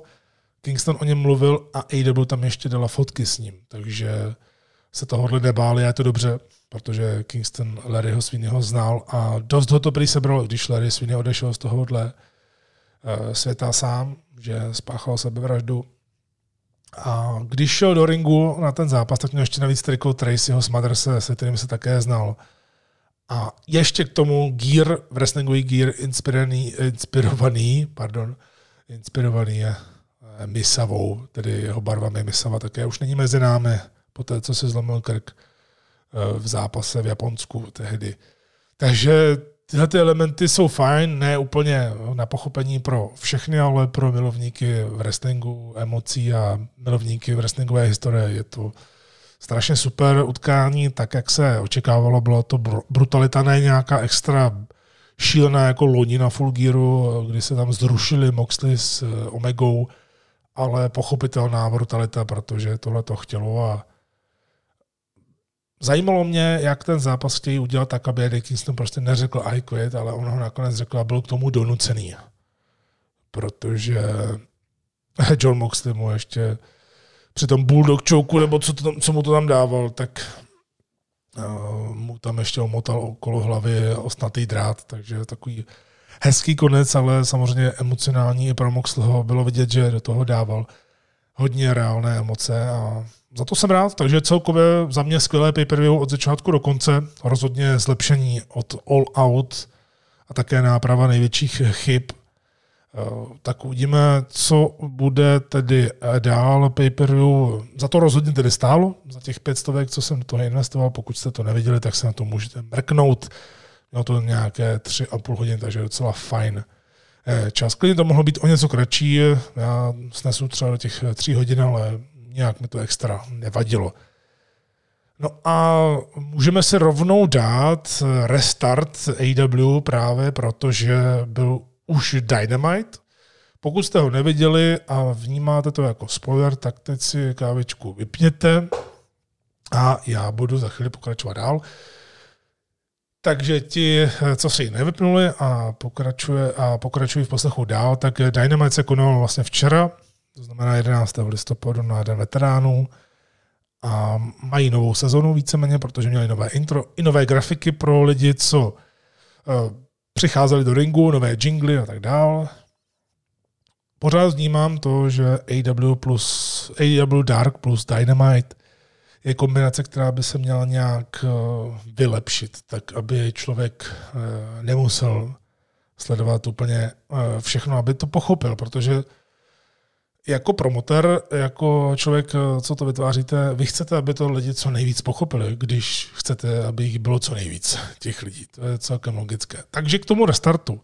Musím pochválit AW za to, že najednou uh, tahle ta éra od Full Gearu až do Revolution, což bude další eh, placená akce v únoru, tak najednou to vypadá čerstvě, najednou to vypadá jinak, eh, jsou tam jiné postupy, jiné příběhy a trochu mi přijde, že i jiný postup při bukování televizního dílu. Nejprve tedy Team Test, který má logicky problémy eh, s Darbym a Codym, to už bylo nastíněno na Full Gearu, ještě se do toho motávil Hobbs.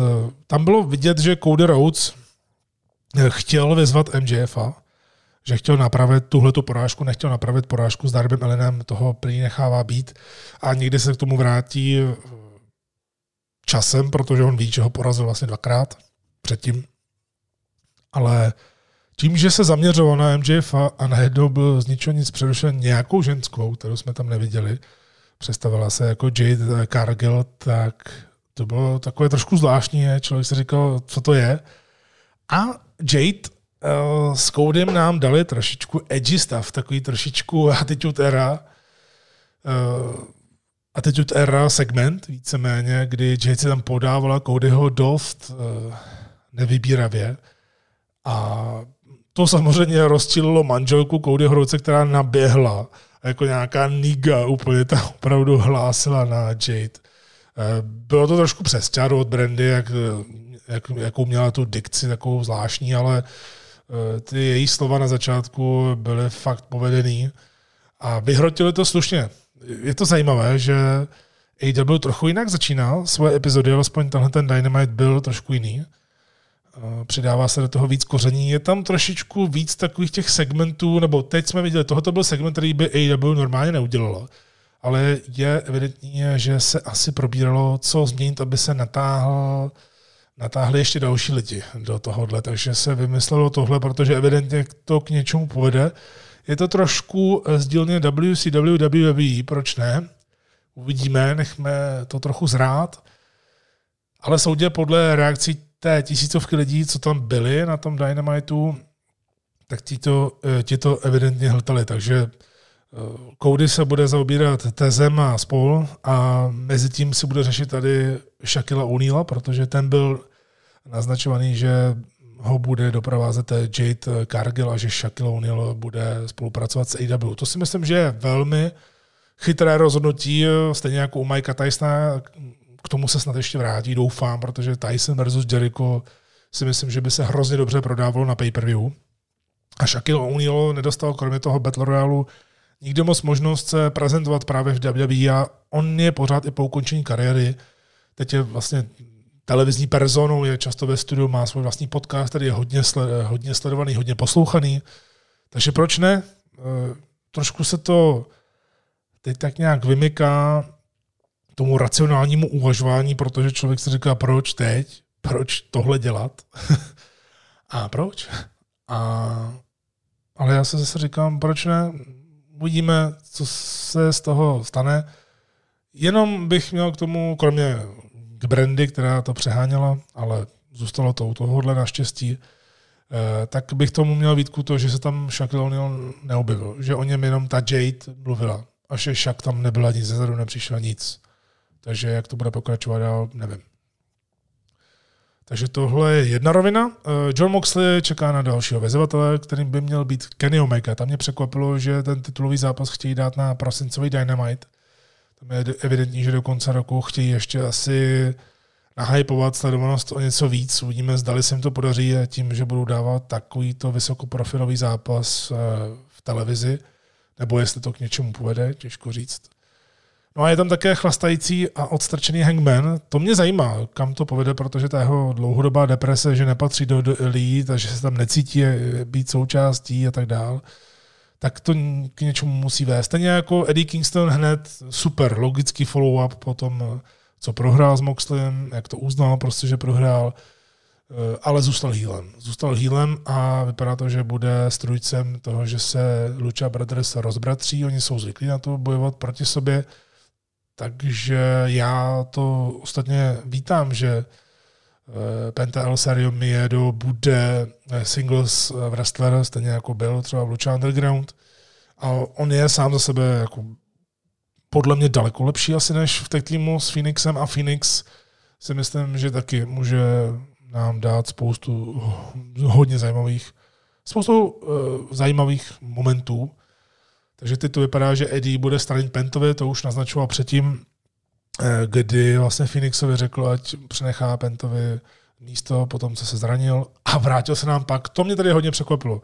Vím, že pak minulý týden mluvil v přetočeném segmentu, v takovém filmečku, ale překvapilo mě, že tam opravdu je fyzicky a že teď se tam objevil a myslím si, že to mělo hodně slušný spát a mám takový pocit, že pokud tenhle Dynamite nebude slušně sledovaný právě z toho důvodu, že Full Gear se povedl, tak eh, ten příští Dynamite právě protože ta sledovanost se odvíjí od toho, co uděláte tenhle ten týden, tak se to bude odvíjet až zase za týden, tak si myslím, že tímhle tím vším eh, podle mě ti diváci přijdou ten příští týden ve větším množství. Ale kdo ví. Matt Hardy hodně vlastně udělal jsem jeho Gevaru, kdy vlastně mu řekl, že mu tímhle tím pohřbením, tím, že ho vymazal, tím, že ho deletnul, tak mu pomohlo. Tak jsem zvědavý. Jsem si sice už vrátil, ale jsem zvědavý, kudy to povede. Uvedení MJF do Inner Circle, tak to byla trochu parodie na Hall of Fame. Nebyl to úplně šálek mé kávy, když už tady máme kávičku, za mě už to bylo trochu ohrané. A naopak musím vyseknout něco úplně jiného, musím vyzdvihnout něco úplně jiného. A sice, že Ortiz je podle mě černý kůň stable, protože z toho, co jsem měl možnost uh, slyšet v podcaste, tak on umí, i když to možná nikdo nečeká, když se na něj podíváte, tak on umí hrozně dobře mluvit mimo ring, strašně dobře se vyjadřuje, má zajímavé názory, je to chytrý člověk a má velmi příjemný hlas.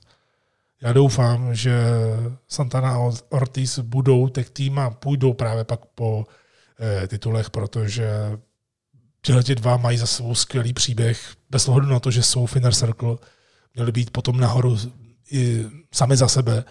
A jsem na to hodně zvědavý, co budou dělat. Víme, co budou dělat Young Bucks, pokud tedy se nedají nějakou krátkou pauzu, aby to Matt Jackson vyléčil. Každopádně ti budou dělat to, co předtím dělal Cody z TNT Championship, že budou dávat možnost i neznámým tech týmům, proto vlastně vyzvali Top Flight na příští týden. Myslím si, že je to fajn pro tech týmovou divizi, která sama o sobě v AEW je nejlepší na světě. Prostě tam je tolik tech týmů a tolik dobrých tech týmů, že je vidět, že AEW se na to hodně soustředí a za mě proč ne, Young Bucks si myslím, že budou mít úplně jinou uh, jinou nadvládu šampionů než ostatní, takže já proti tomu vůbec nic nemám. Tak to by bylo k AW, teď si dáme jenom takovou krátkou hudební pauzu, abychom se občerstvili a pak se vrátíme zpátky na freestyle, kdy budeme zmiňovat, co se teď dělo ve wrestlingu nového a já k tomu řeknu pár věd, co si třeba o tom myslím, co tady vymyslím. Takže si na chvíli odfrkneme a za chviličku budu zpátky.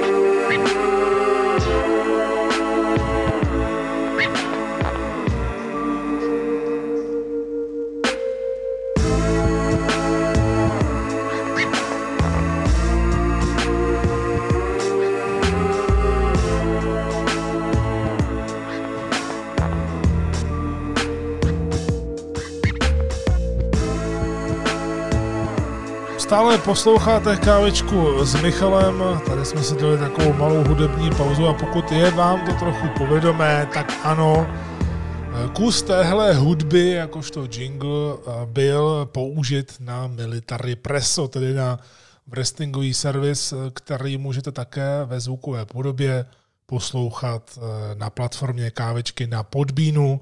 Teče to i do Spotify, jmenuje se to Military Presso, je to na 7 minut, eh, každé pondělí, někdy i méně než 7 minut, takže takové příjemné osvěžení, že když nestíháte celý ten týden, nebo prostě jenom si chcete poslechnout wrestlingové novinky eh, v audio podobě, tak máte možnost. No, eh, dáme si tedy ten slibovaný freestyle na závěr kávičky, pak ještě vaše dotazy. Tak já jsem jenom viděl, protože neměl jsem tak nějak ani čas a NXT většinou nesleduju hned ve čtvrtek, ale všiml jsem si, a to je zase, pokud eh, to sledujete pravidelně, tak eh, tady je malinkatý spoiler eh, z NXT, co se dělo, takže nemusíte ani vypínat kávečku, pokud to nechcete slyšet, stačí přetočit jenom minutu. Protože se nebudu díl o tom bavit, takže teď si to můžete přetočit. Každopádně Leon Ruff najednou vyhrál titul North American Championship, porazil nečekané Johnnyho Gargana čistě, stal se šampionem. Je to takový, takový šok pro lidi. Já se tomu nedivím, protože Leon Ruff se už osvědčil jako skvělý bumper, protože třeba bumpoval předtím, když Karrion Cross začínal v NXT, tak on mu bumpoval úplně ze všech nejlíp a bylo vidět, že mu to jde, takže NXT chce asi vyrábět nějaké nové lidi, mít trochu toho šok faktoru. Uvidíme, jak to bude fungovat dlouhodobě. Nejsem si úplně jistý s těmito náhlými změnami, ale říkám, je to podobné jako TNT Championship. Proč by se North American Championship nemohl střídat eh, dřív než ten klasický, když NXT Championship teď má problém právě s tím, že šampioni se nám zraňují. Takže vidíte, že to bylo jenom minutu. Další, eh, co bychom si mohli říct, tak eh, Cody Rhodes už má Rhodes, už našel Rhodese. A mě to nedalo, já jsem si říkal, že to určitě není jen tak, že to není na dobré slovo, že to musel být nějaký obchod a sám jsem si tak nějak vyhledával, protože občas se dívám do toho amerického patentového úřadu na ochranné známky. Jsem tam, protože mě to zajímá. Já jsem s tím dříve i tady pracoval v Praze a hodně mi to oslovilo nějak tak okrajově, ne, že bych eh, do toho nějak prokouk strašně moc, ale Říkal jsem si, eh, když se oznamoval na Full Gear, eh, že bude Beach Break v lednu, tak si určitě všichni vzpomenete, pokud sledujete AEW pravidelně a baví vás to, takže letos v lednu byl Bash at the Beach. Takže to je trochu jiný název než Beach Break, který má být v lednu 2021. Tak mě to nedalo a říkal jsem si, hm, a to ještě nikde nevyšla ta zpráva, tak jsem si říkal, podívám se na ten americký patentový úřad a Eh, zjistím, jak je na tom opravdu Rhodes, jestli to už má oficiálně, nebo to jenom řekl dopředu, tak Rhodes opravdu už patří Rhodesovi a podíval jsem se rovnou na Bash at Beach. A od 3. listopadu ten trademark patří WWE, přestože ho AW použila v lednu, tak teď to patří AW, eh, WWE. Takže jasná výměna, jasný obchod. Prostě Cody Rhodes nakoupil za poslední roky ty mrtvé brandy WCW, tak aby to měl k dispozici. Pravděpodobně to asi třeba chtěl využívat na něco jiného, ale myslím si, že tam byl jasný obchodní kalkul s tím, že bude vyjednávat. Hele, já vám dám tyhle ty názvy a vy mě vraťte Codyho Rouce. A myslím si, že je to fér s obou stran, protože když jsme viděli, co NXT dokázalo udělat s Halloween Havokem, opravdu Halloween Havok byl super akce, i vizuálně celkově, jak se postarali o ten vlastně mrtvý brand, že ho oživili, a NXT asi půjde tohletou cestou, že bude mít i další názvy, už měla Great American Bash, tak pravděpodobně to využije i na další. Kdo ví, co s tím budou dělat dál. Eh, myslím si, že je to fajn, že je to logické, když má WWE celou knihovnu WCW, že by měla víc využívat eh, tyhle ty jména, když už by je chtěla využívat, než aby AEW ze sebe právě dělala WCW 2.0 a strkla tam úplně bez rozmyslu názvy, které sice třeba vymyslel Dustin Rhodes, ale to je úplně jedno. To, že tam je Cody Rhodes a Dustin Rhodes, tedy dva jeho synové, tak neznamená, že AEW se musí najednou jmenovat Bash at the Beach a podobně. Proč? Za mě určitě dobrá zpráva pro Codyho a celkově pro AEW, protože aby to lidi nemusí vnímat úplně jako, že to je nějaká velká věc, tak ona je to obrovská věc.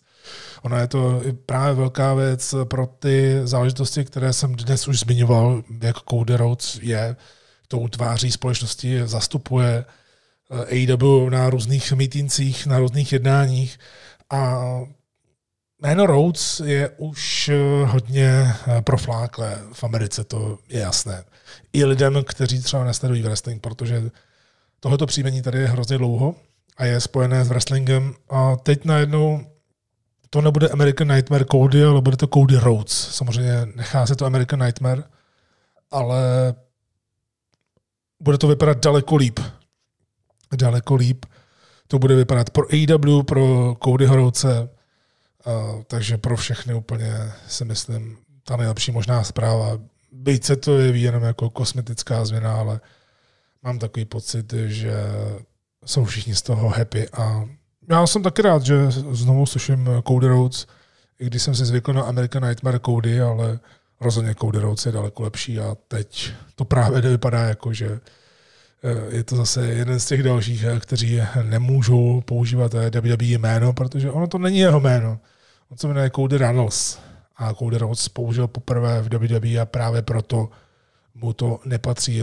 Vlastně tu opačnou chybu Nebo naopak právě, že třeba eh, abyste v tom byli eh, trochu zasvěceni, tak třeba Samoa Joe nebo AJ Styles, kteří vlastní trademarky na svoje jména, ještě před vstupem do WWE, tak ti vlastně propůjčili, ti pronajali WWE to, že to můžou využívat právě na merch a tak dále, ale ten trademark patří pořád Samoa Joeovi, pořád AJ Stylesovi, Zase z té druhé strany byla chybka v minulosti, kdy se to tolik neřešilo, bralo se to spíš na dobrý slovo, tak když Dudley Boys přestupovali z ECW do WWE, tak i když, i když uh, se jmenovali Dudley Boys právě před WWE a že to uh, takhle nevzniklo v WWE, tak oni při tom podpisu smlouvy jim rovnou prodali trademarky, protože se to neřešilo. A když pak odcházeli z WWE, tak museli být uh, týmem 3D a nikoli v Dudley Boys. Takže to zase byl takový ten opačný uh, případ.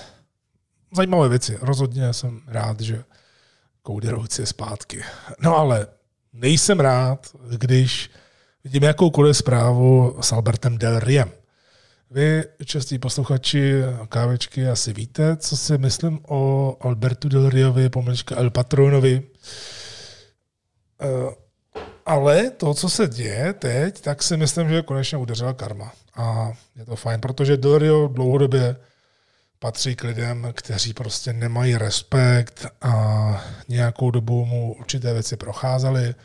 Vím i, jakou sviňárnu tehdy udělal eh, VXV, hodně se to řešilo, i interně oficiálně to vypadalo, jako že to společnost chápe, myslím společnost VXV, když se na ně vykašlal, Interně to bylo něco trošku jiného, to tady nebudu ventilovat, protože to zůstane mezi mnou a lidmi z VXV, naprosto chápu, ale já můžu ventilovat něco úplně jiného a to se tady dovolím v podcastu. Protože pokud to ještě nevíte, tak Alberto del Rio letos byl obviněn a také obžalován, nikoliv ještě odsouzen, to je zase zapotřebí říci, cítíme presumci neviny, ale já rozhodně necítím Del Rio, ten je úplně ukradený. Každopádně presumci neviny určitě ctím, takže ještě nebyl odsouzený.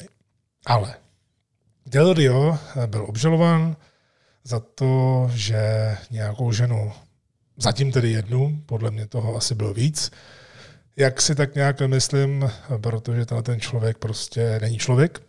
Každopádně byl obžalován za sexuální napadení ženy, za únos, za to, že tu ženu pak někde vyhodil z auta No a někde uprostřed silnice mimochodem, i když eh, to odmítal, že nechce být vyhozená eh, z auta, fyzický napadal a tak dále, vypadá to pro něj hrozně špatně.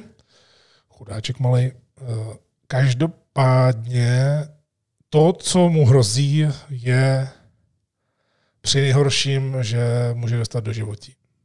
To je úplně něco šíleného, protože tam se teď bude řešit, jelikož on má soud 25. ledna, co jsem si přečetl, on má soudní ličení 25. ledna a zatím ty dokumenty, všechny ty eh, listiny, tak vůbec to ne, eh, vůbec prostě to není dobré a myslím si, že z toho určitě odejde tak, že půjde do vězení. Myslím si, že neuteče tomu. Prostě. A zatím tedy, podle toho, jak klasifikují ten únos, tak mu hrozí vlastně 99 let vězení podle jejich sazby zákonníků a podobně.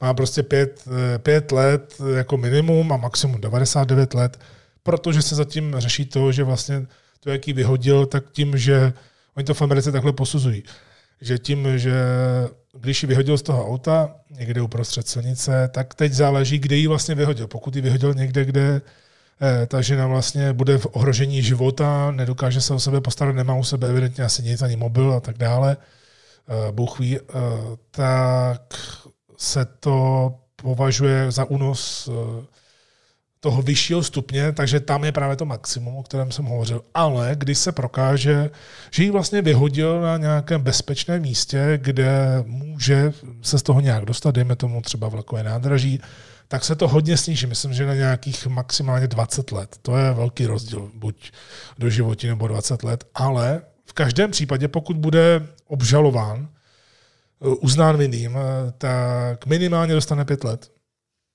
A zatím, jak jsem říkal, tak to pro něj nevypadá vůbec dobře. Takže chlapeček konečně tedy dostane to, co mu procházelo hodně dlouho, protože o, tom, o tomhle se už šuškalo delší dobu, že dělá. Nemyslím zrovna na, na téhle ženě konkrétně, ale to třeba, eh, co udělal Spage, by to právě tehdy vypadalo, že je to přesně naopak a tak dále, tak eh, si myslím, eh, že těch věcí bylo daleko víc. A Page, která vlastně se dostala z toho nejhoršího díky bohu, že tady je mezi námi pořád, protože je pořád hrozně mladá a do toho biznesu šla mladá.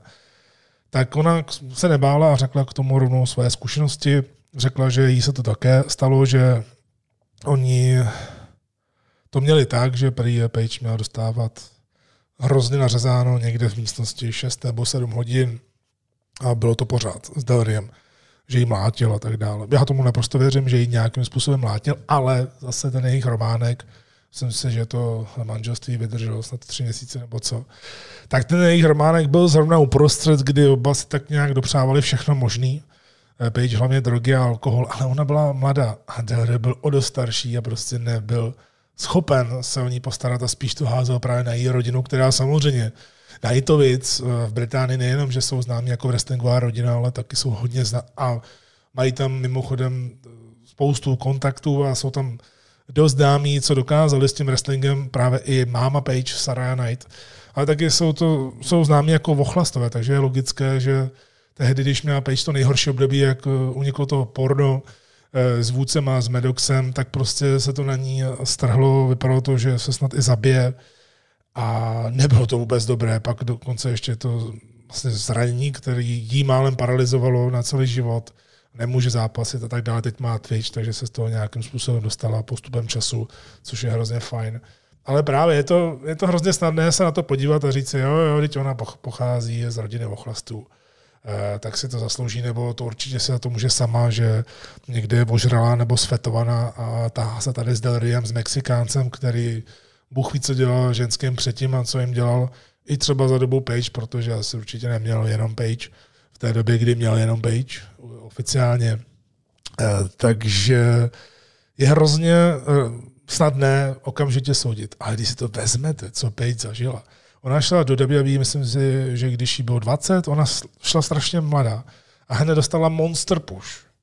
Hned dostala monster push a vemte si, že tohle všechno bylo před těmi trendy, kauzami, Me Too, Speaking Out a tak dále. Takže v zákulisí se děly různé věci. Dokud právě se tohleto nepropralo eh, médiema a dokud právě společnosti to nezačaly řešit dost radikálně, že vyhazovali ty lidi a celkově eh, na ně uvalili víceméně celoživotní embargo, tak Page tam byla v té době, kdy tohle se ještě nedělo a nikdo nad ní nedržel ochranou ruku. To mě hrozně překvapilo, že prostě, jasně, ona byla hozená do ohně, získala hned ve svém prvním dni titul, když porazila AJ Lee, takže najednou ta její popularita šlo strašně nahoru. To je hrozně těžké na ten mozek, na ty emoce mladé holky, která navíc kolem sebe má právě jenom ženský, který třeba jí můžou závidět a chtějí její pozici a pak má kolem sebe tlupu chlapů, kteří jsou starší a samozřejmě jsou nadržený a jezdí po celém světě a jsou schopní toho využít kdykoliv. A jasně, člověk řekne, no, tak se nemá, tak se nemá dát. Jenomže Page byla hrozně mladá, byla blbá, eh, důvěřovala eh, tupcům, jako je Brett Maddox. Všimněte si, že po něm se slehla úplně zem, mimochodem. No a Hrozně mě překvapilo, že se za ní nikdo tam moc nepostavil v zákulisí. Jasně měla třeba podporovatelky v Bella Twins, eh, Natálie, to byla její kámoška, to jo, ale prostě, že ji tam nikdo nehlídal. To je strašně zvláštní, překvapilo mě to a pochopitelně Page pak eh, měla svoje rozhodnutí, já ji neomluvám, o to nejde, ale je hrozně škoda, že tam přijde takhle mladá holka, a dobře, může mít nějaké stigma, že pochází z nějaké rodiny, kdy se teda provalí, což se pak vlastně provalilo. E, a že to takhle prostě funguje, že to nechají zajít tak daleko. Jo, když uniklo to porno, postupem času, jak unikly ty různé porno klipy, tak e, asi pak už se zatáhlo za tu záchranou brzdu a Myslím si, že tam Page dost podrželi, ale bylo to na poslední možnou chvíli. Ono k tomu ani nemuselo úplně tak moc dojít. Je to hrozná škoda, ale já jsem strašně rád, že je tady Page mezi náma, protože to by byla obrovská ztráta a hlavně zbytečná ztráta, kdyby si sáhla na život. Neříkám, že se to nestane, kdo ví, eh, co se jí vlastně všechno ještě přihodilo a že jí to třeba pronásleduje dál, myslím v hlavě, teď ještě dokonce eh, policie zatkla nějakého stalkera u jejího domova, těžko říct, jestli s tím má něco společného Delrio, který okamžitě uh, odmítal uh, to, že by Page mlátila, že naopak ona byla v jejich vztahu agresorkou. Já si myslím upřímně teda, že si ani jeden z nich moc ten vztah nepamatují, abych byl úplně upřímný. Takže jsem z toho trochu smutný, že je moc nepodrželi tehdy, ale jsem hrozně rád, že je tady mezi náma, protože to eh, by byl další úplně zbytečný život, zbytečně ztracený život ve wrestlingu a Alberto Del Rio si zaslouží cokoliv, co mu bude vyřčeno v lednu nebo později, nevím, jestli se to bude odročovat, ten si to prostě zaslouží, protože to je ultra šmejt, je to hrozná špína, která prostě měla takový štěstí, že jí to procházelo tak strašně dlouho.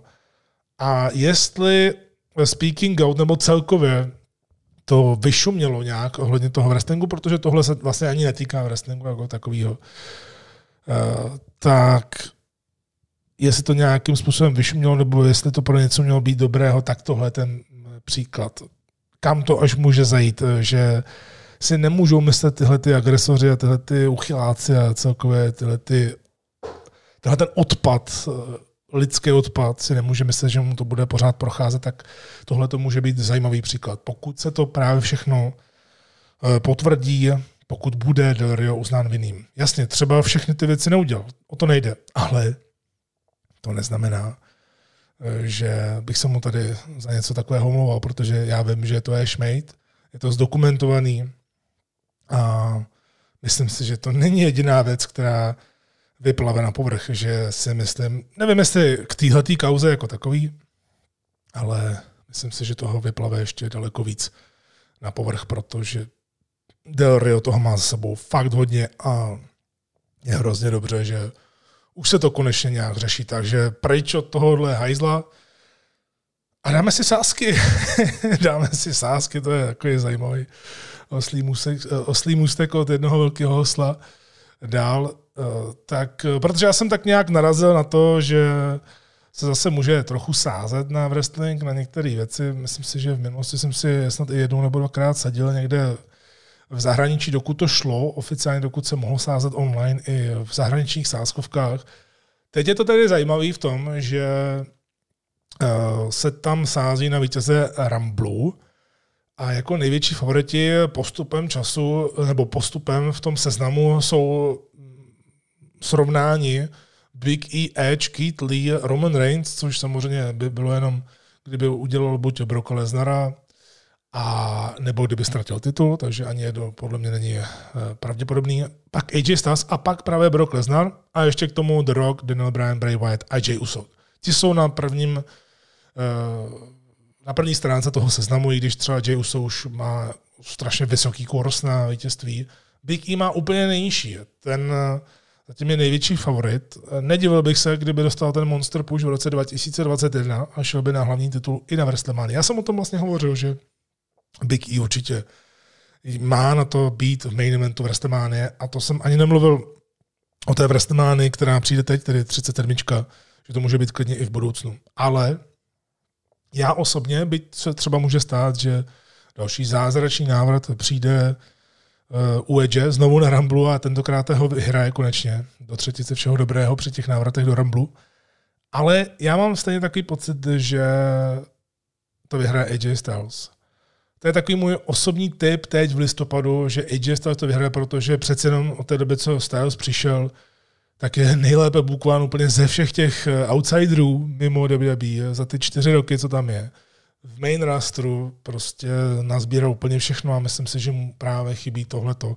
On měl letos výborný zápas, vlastně nejlepší zápas na WrestleMania, asi univerzálně. Uh, unifikovaně a objektivně asi řečeno za všechny ty lidi Boneyard match s Undertakerem, ale tohle je můj osobní tip.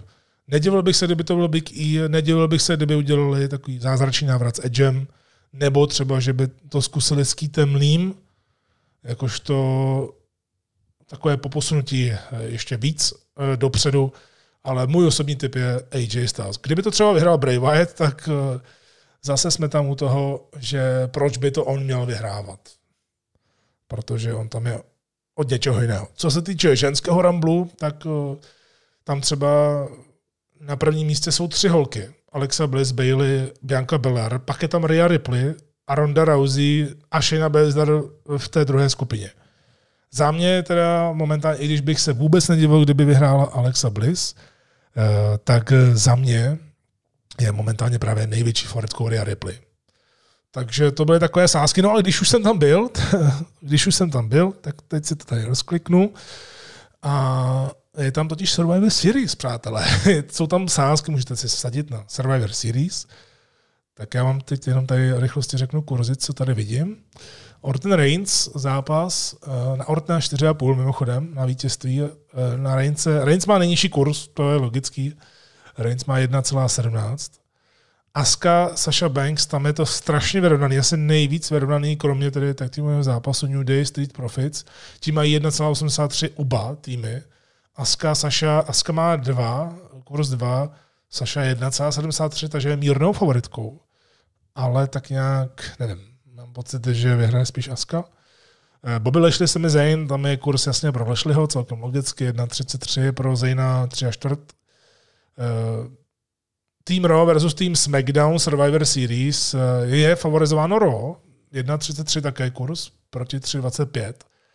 Zatímco menší kurz je u žen. Tam osobně si myslím, ale že ten zápas není moc důležitý, protože ten ženský tým, jako z čeho chcete to skládat, když tam je tak 8 holek a budete vybírat pět. Tam ani nemusíte dělat kvalifikaci, je to takové zvláštní, takže mě to moc netankuje. Uh, u těch žen, takže tam je 1,53 pro ro, tak jsem zvědavý, jestli podle těch kurzů se to potvrdí, protože když se tak na to dívám, tak podle kurzu by SmackDown vyhrál jedna, dva, bereme tam remízu, to tam ne, jenom dvakrát by SmackDown vyhrál. Ale já si myslím, můj osobní tip, teď nebudu tady dělat preview Survivor Series, protože ještě nemají vůbec kartu hotovou, tak se mi toho ani nechce, ale jenom takhle v rychlosti eh, moje typy na vítěze. Uh, Reigns porazí Ortna, uh, Aska porazí Sašu, Lešle Zejna. Uh, za mě uh, si myslím, že vyhrajou Street Profits nad New Day. Uh, v tom týmu eh, Raw proti SmackDownu, ten Raw tým vypadá fantasticky. Eh, dal bych Raw, eh, s tím, že třeba Keith Lee to tentokrát vyhraje, když už minule na Survivor Series, na Survivor Series vypadalo hodně dobře. No a ženský Raw versus SmackDown, tak tam bych dal SmackDown. Ale to je jenom takový typ od boku. Takže to byly sázky na Survivor Series, co tady máme dál. Eh, Netflix, že bude dělat eh, dokument o Vincovi a také o Stone Coldovi, myslím si, že to je super a jsem hrozně zvědavý, jestli tam budou nějaké pikošky o Vincovi, protože to bude několika dílný eh, dokument od člověka, který dělal Firefest, což se na to hrozně těším, protože dokument o Firefestu mě hrozně bavil. Stejně jako mě bavil Last Dance o Jordanovi a Chicago Bulls a ti zase budou stát za to, za Austinem, takže proč ne? To, Tony Chimmel byl propuštěn. Tony Chimmel byl propuštěn, já na něj mám skvělé vzpomínky a kdybych takhle z hlavy si říkal, kdo mě bavil nejvíc, nebo kdo mě baví celkově nejvíc jako announcer, tak pořád na prvním místě budu mít Finkla, protože nejenom historie, odkaz a tak dále, ale ten jeho hlas, bože, ten jeho hlas, to je, já to nedokážu ani říct. A když teď skončím káčku, tak si musím pustit uh, nějakého uvádění úplně, teď jsem si to představil. Ale právě, co pak dál? Já, mám, já jsem měl hrozně rád Lilian Garciu, protože ona má hrozně, hrozně plný hlas, hodně silný hlas. A jako ženská to dělala úplně nejlíp ze všech uh, v ringu, co by announcerka. Ale to nejčím, na, něco na něm vždycky bylo. On hrozně dlouho uh, announcoval SmackDown, za mě teda říkal úplně ze všech, kromě Finkla, tak říkal ze všech announcerů nejlíp Undertakera. To bylo super. Ale samozřejmě Tony Chilwell byl nejvíc spojovaný s Rated R Superstar Edge. Já to tady ani neumím uh, nějak nasimulovat, tak vám tady pustím ukázku. WWE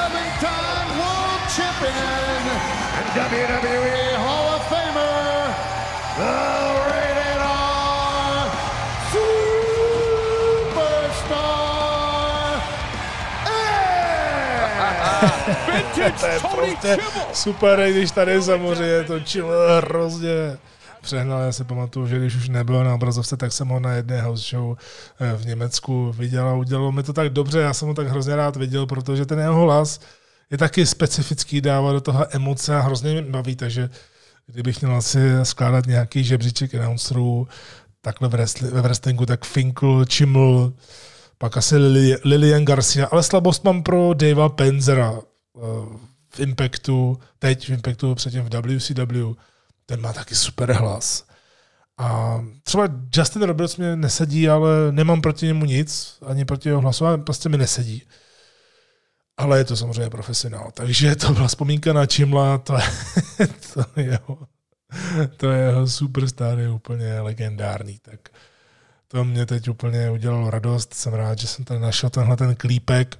Grace Jericho oslavil tenhle ten týden kulatiny. Já už jsem o Jerichovi hrozně moc mluvil v kávisce 18, pokud jste to neslyšeli. Tam jsem rozebíral jeho 30 letou kariéru ve wrestlingu, tak si to můžete pustit.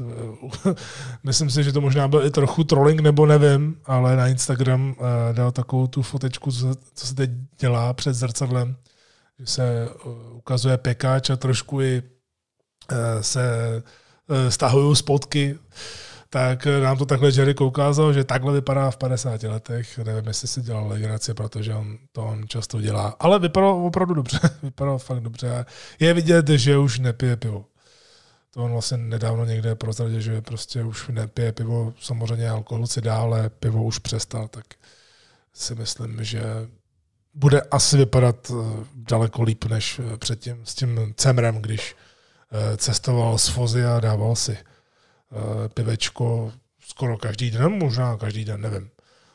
Já jsem s ním nejezdil, takže netuším, ale zval jsem ho na pivo, když tady byl v Praze, respektive jsem mu řekl, až přijede příště, tak ať mi dá vědět, nebo že uděláme ten koncert, že se o to postarám, že to nebude problém, že to zařídíme eh, s promotérem a vložíme se do toho.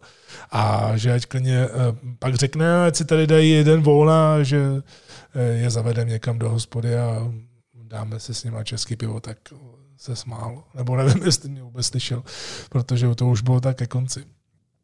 Eddie Guerrero bude Zítra to bude 15 let, tady vidím, 15 let o to umrtí Eddieho Guerrera. Strašně na něj vzpomínám, tyjo, možná bych někdy v budoucnosti udělal o něm uh, speciální díl, nebo prostě o těchto těch uh, lidech, uh, kteří to dotáhli prostě z toho mála, co měli na vrchol právě v době, kdy se to nečekalo, že tyhle ty malí, malí mužíci můžou, i když Eddie byl nařachaný, ale eh, tyhle ty prostě oproti tomu, co Vince předtím prosazoval, takže se Eddie Guerrero dokázal prosadit ve stejném roce jako Chris Benoit, tedy v roce 2004.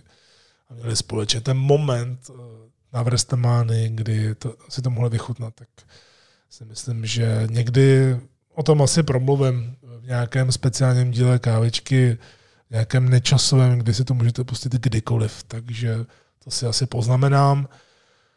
No a pojďme na vaše dotazy. Pojďme na vaše dotazy, které došly, jak koukám, jak na Instagram, na můj osobní Instagram, tak na Facebook a taky došlo něco na YouTube. Tak pojďme nejdřív na Instagram a Facebook.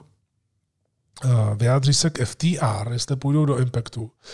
Eh, dobrá otázka, protože samozřejmě začalo se spekulovat, jestli eh, FTR náhodou neskončili v AEW, že měli třeba jenom krátkodobý kontrakt. Oni už před vstupem do AEW v podcastu říkali, že by chtěli nejraději eh, chvíli být tam, chvíli tam, chvíli tam a chtěli by procestovat celý svět a mít ty nejlepší možné zápasy s těmi nejlepšími možnými týmy na celém světě. Beru, ale začalo se až moc spekulovat přes bulvár, že když napsali na Twitter Top Guys Out, že teda odchází, Top Guys out, prosím vás, je jejich dlouhodobá hláška ještě z NXT a nechápu, jak si z toho někdo něco mohl vyvodit. Nicméně, já si osobně myslím, že FTR jdou do Impactu. Minimálně na zápas proti The North, protože o The North mluvili už dávno před podpisem eh, se AEW a jsou na jejich seznamu. A já bych to, vním, eh, bych to tak vnímal jako dobrou věc, protože co by teď dělali FTR, když na vrcholu jsou Young Bucks. FTR už měli hodně zápasů v AEW a jsou teď hodně dobře vyprofilovaní po té, co skončili v WWE a myslím si, že mají teď velké jméno, mají daleko větší jméno, než měli v NXT, potažmo WWE. A Impact by určitě uvítal nějaké další tech týmy a myslím si, že by se FTR celkově i do toho Impactu hodili, třeba na pár měsíců, proč ne? A bylo by to také osvěžení, že chvíli tam, chvíli tady. Když to dává smysl, jako třeba EC3 nebo teď FTR třeba, eh, tak eh, jsem určitě za to, aby se to takhle eh, posouvalo ze společnosti na společnost. Takže za mě FTR podle mě půjdu do Impactu. Další dotaz. Blíží se konec, blíží se konec Rikošeta v WWE? Já určitě nevím. Těžko říct, protože nemám z toho takový pocit, že by jeho chtěli vyhodit, protože oni udělali dokument, dost dobrý dokument na networku Ricochet 365.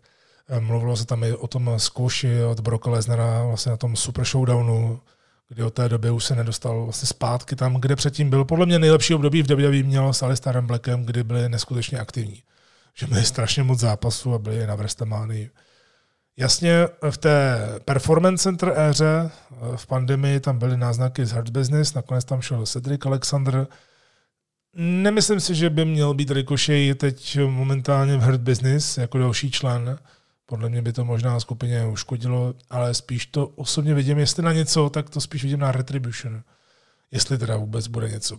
On teda vyhrává na main eventu, na té Bčkové show, Jinak teda nic moc. Určitě se to ještě dá vybudovat. Za mě teda v tom draftu škoda, že zrovna on nešel do SmackDownu, protože stylově a typově by se mu tam teď eh, to hodilo určitě víc.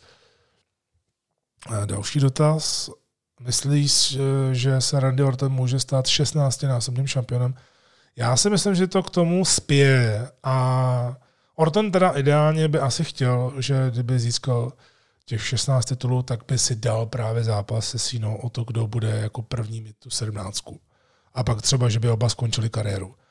Protože v případě Ortona a Síny, tak vidíte Orta. Orton podepsal hodně lukrativní dlouhodobou smlouvu, v WWE určitě ukončí kariéru, Sína se kdykoliv může vrátit na pár zápasů, to není problém. Oba dva jsou ve velmi dobré kondici, takže nehrozí, že by třeba do pěti let prostě už to nebylo možné udělat a Randy teď má 14, takže za mě se 16-násobným šampionem stane a možná se udělá právě ten příběh, kdo jako první získá 17, protože za mě teda, když už někdo, tak kdo jiný než John Cena, protože to, jak dlouhou dobu byl na vrcholu, jak dlouhou dobu byl tou tváří a kolik lidí strhnul a jak se změnil celkově ten wrestling WWE pod Cenou, že to bylo hodně i pro děti a tak dále, tak a co vlastně Cena na vrchu dělal, jak byl neskutečně aktivní, co by šampion, co by ten top guy, main eventer, což by měl teď být Roman Reigns.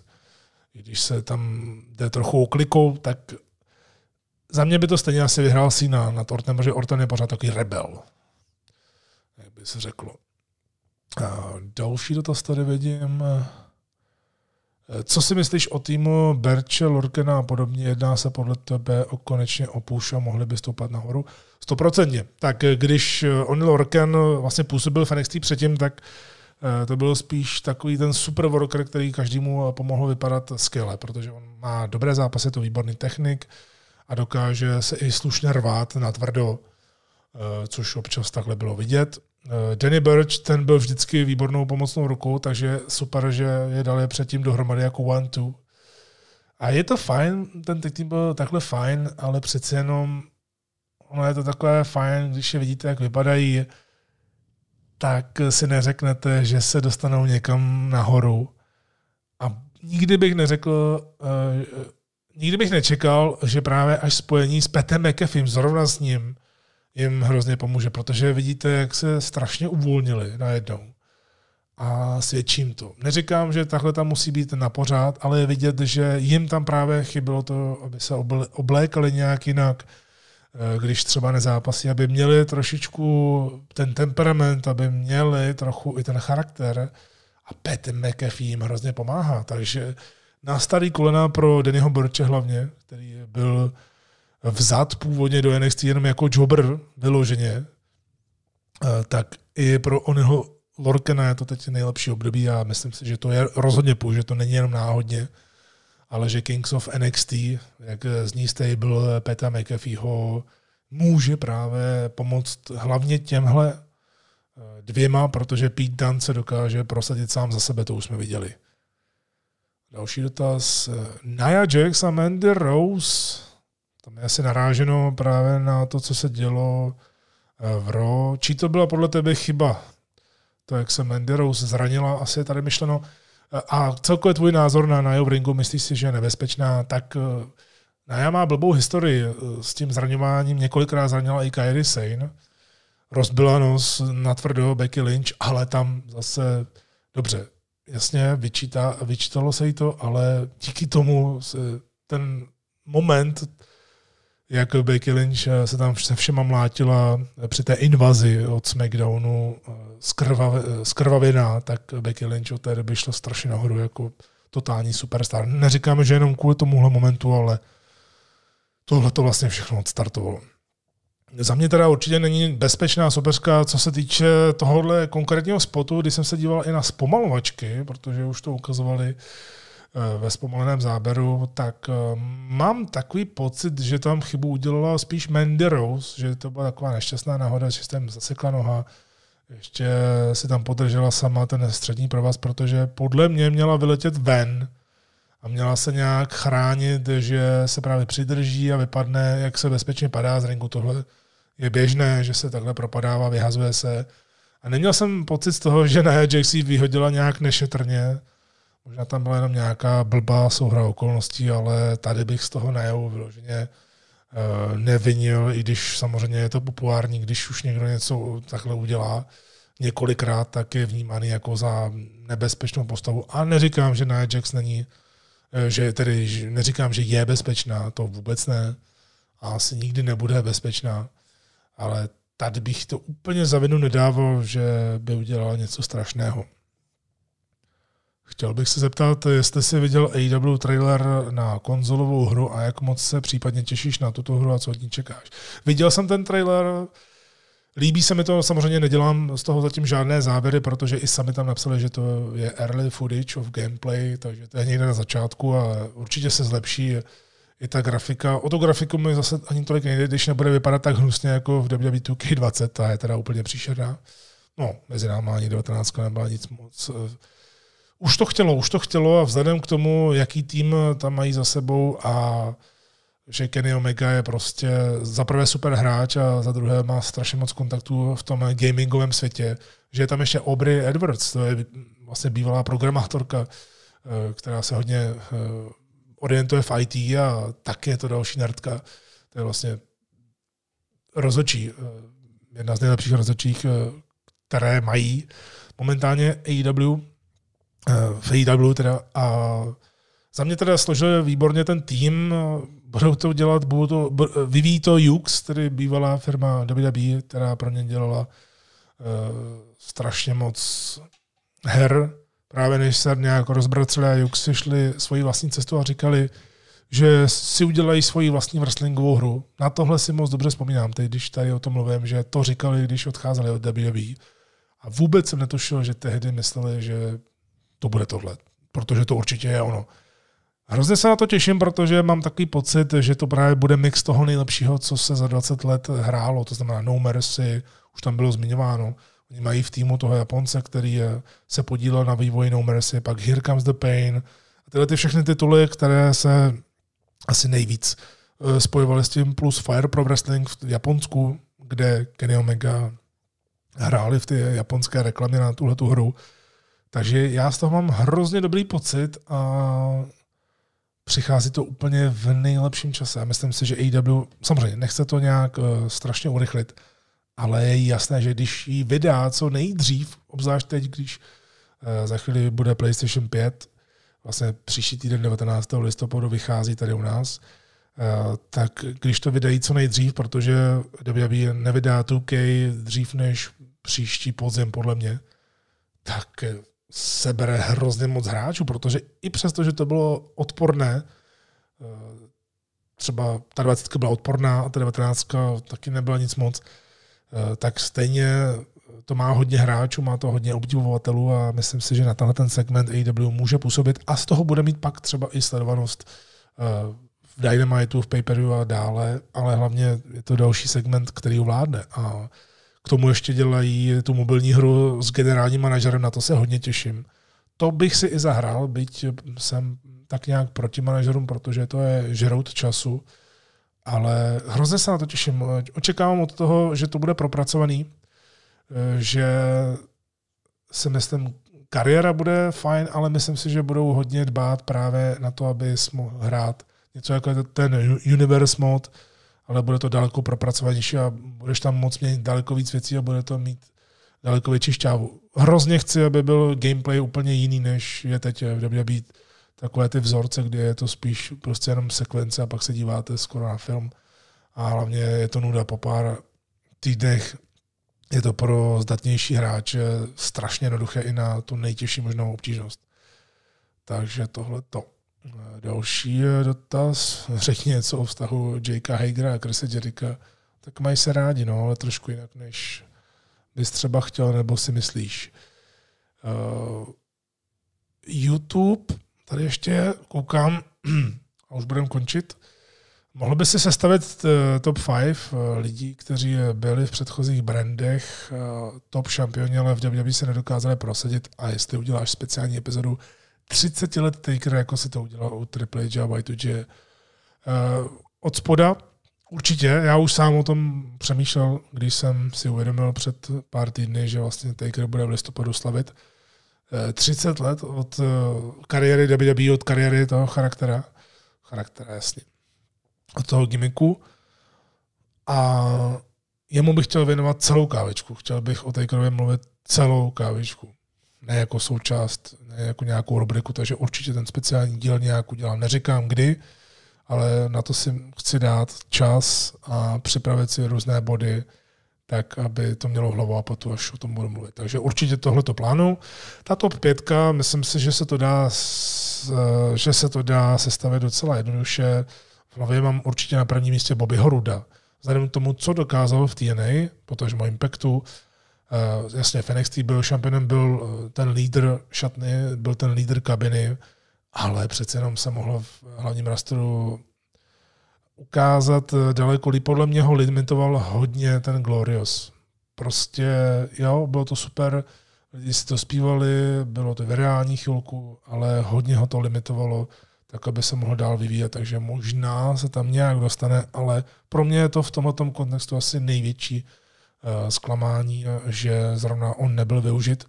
Jestli se to dá používat, eh, tak určitě EC3, byť eh, v WWE nebo v NXT byl jako Derek Bateman, ale to se nedá ani počítat, ale v TNA se, se vypracoval na top star a pak šel do NXT, tam to mohlo fungovat a najednou v hlavním rastru a tam to vůbec nefungovalo. To nevnímám jako větší průsar než u Ruda, protože Rud byl fakt top star TNA a veterán a zkušený borec. EC3 si udělal jméno a udělal se vlastně v TNA hodně. Takže to bych spíš dal za to. Mě tam trošku ještě do té hlavy jde ten Austin Aries, který byl jak Farovič, tak v TNA, hlavní šampion víc teda Farovič. Uh, ale Austin Aries tak nějak se to může sám. Eh, takže bych to nevnímal jako takové zklamání a upřímně nevím ani, co by dělal v hlavním rastru. Určitě Eric Young tam musí patřit, protože eh, neříkám, že asi by v WWE to nedosáhl někam strašně nahoru, ale ta Sanity přece jenom mohla fungovat líp a v TNA byl hlavní hvězdou, než, než odešel.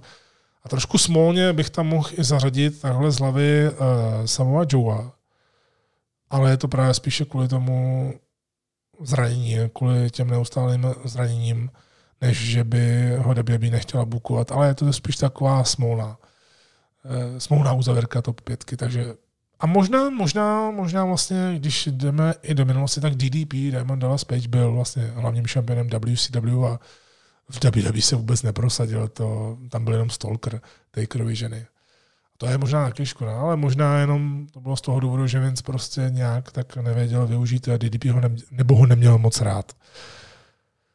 Takže to už je, jo, to už je všechno ze zpráv, eh, z dotazů. Doufám, že jste si dnešní kávičku užili. Eh, ještě připomenu, že si můžete poslechnout eh, wrestlingové zprávy Military Presso, na Podbínu, na Spotify, i na YouTube to spadá, na YouTube Art of Wrestling.cz. Takže to připomínám, zatím tedy jedou dál. Oni byli původně v takovém pilotním režimu, že jsem měl zjistit po čtyřech dílech, jak je na tom poslechovost, jestli eh, to lidi zajímá, zatím je to na dobré cestě, tak uvidíme, jak to bude fungovat eh, dál. Rozhodně se těším na další období, na dalších pár týdnů, protože ono se něco tedy mimochodem děje, uh, děje tak nějak, jak to říct, prostě dějou se teď momentálně úžasné věci. Já vlastně nemůžu vůbec nic říct k tomu, ale uh, už brzo se to podle mě dozvíte a je to opravdu něco naprosto přelomového. Pokud to teda dopadne tak, jak to zatím vypadá, že to dopadne, uh, tak eh, doufám, že vám to do konce roku budu schopen nějak říct. Uvidíme. Třeba ne, ale pokud jo, tak eh, fakt mi věřte, že to bude naprosto parádní záležitost, která se stane.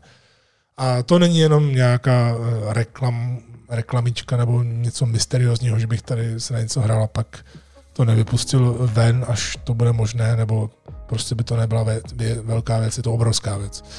Ale k, k tomu až právě o tom budu moc mluvit, až se to všechno nějak dá dokupy. Každopádně já se těším na příští týden, eh, protože už jsem to tady nestínil, eh, vyjde PlayStation 5, tak jsem na něj eh, zvědavý, zkusím si něco zagamesit, už tam mám připravený nějaký hry na hraní a plus si zahraju ještě svoje oblíbené arkádovky, které jsem teď trochu začal trénovat víc, abych nahrál nějaké nové velké skóre ve svých oblíbených hrách a tím jsem se úplně vyčerpal. Takže za tyhle ty dvě hodinky jsem řekl úplně všechno, co jsem řekl. A přátelé, zase se někdy uslyšíme, to je jasné. Určitě ještě v listopadu, minimálně jednou, možná dvakrát, kdo ví.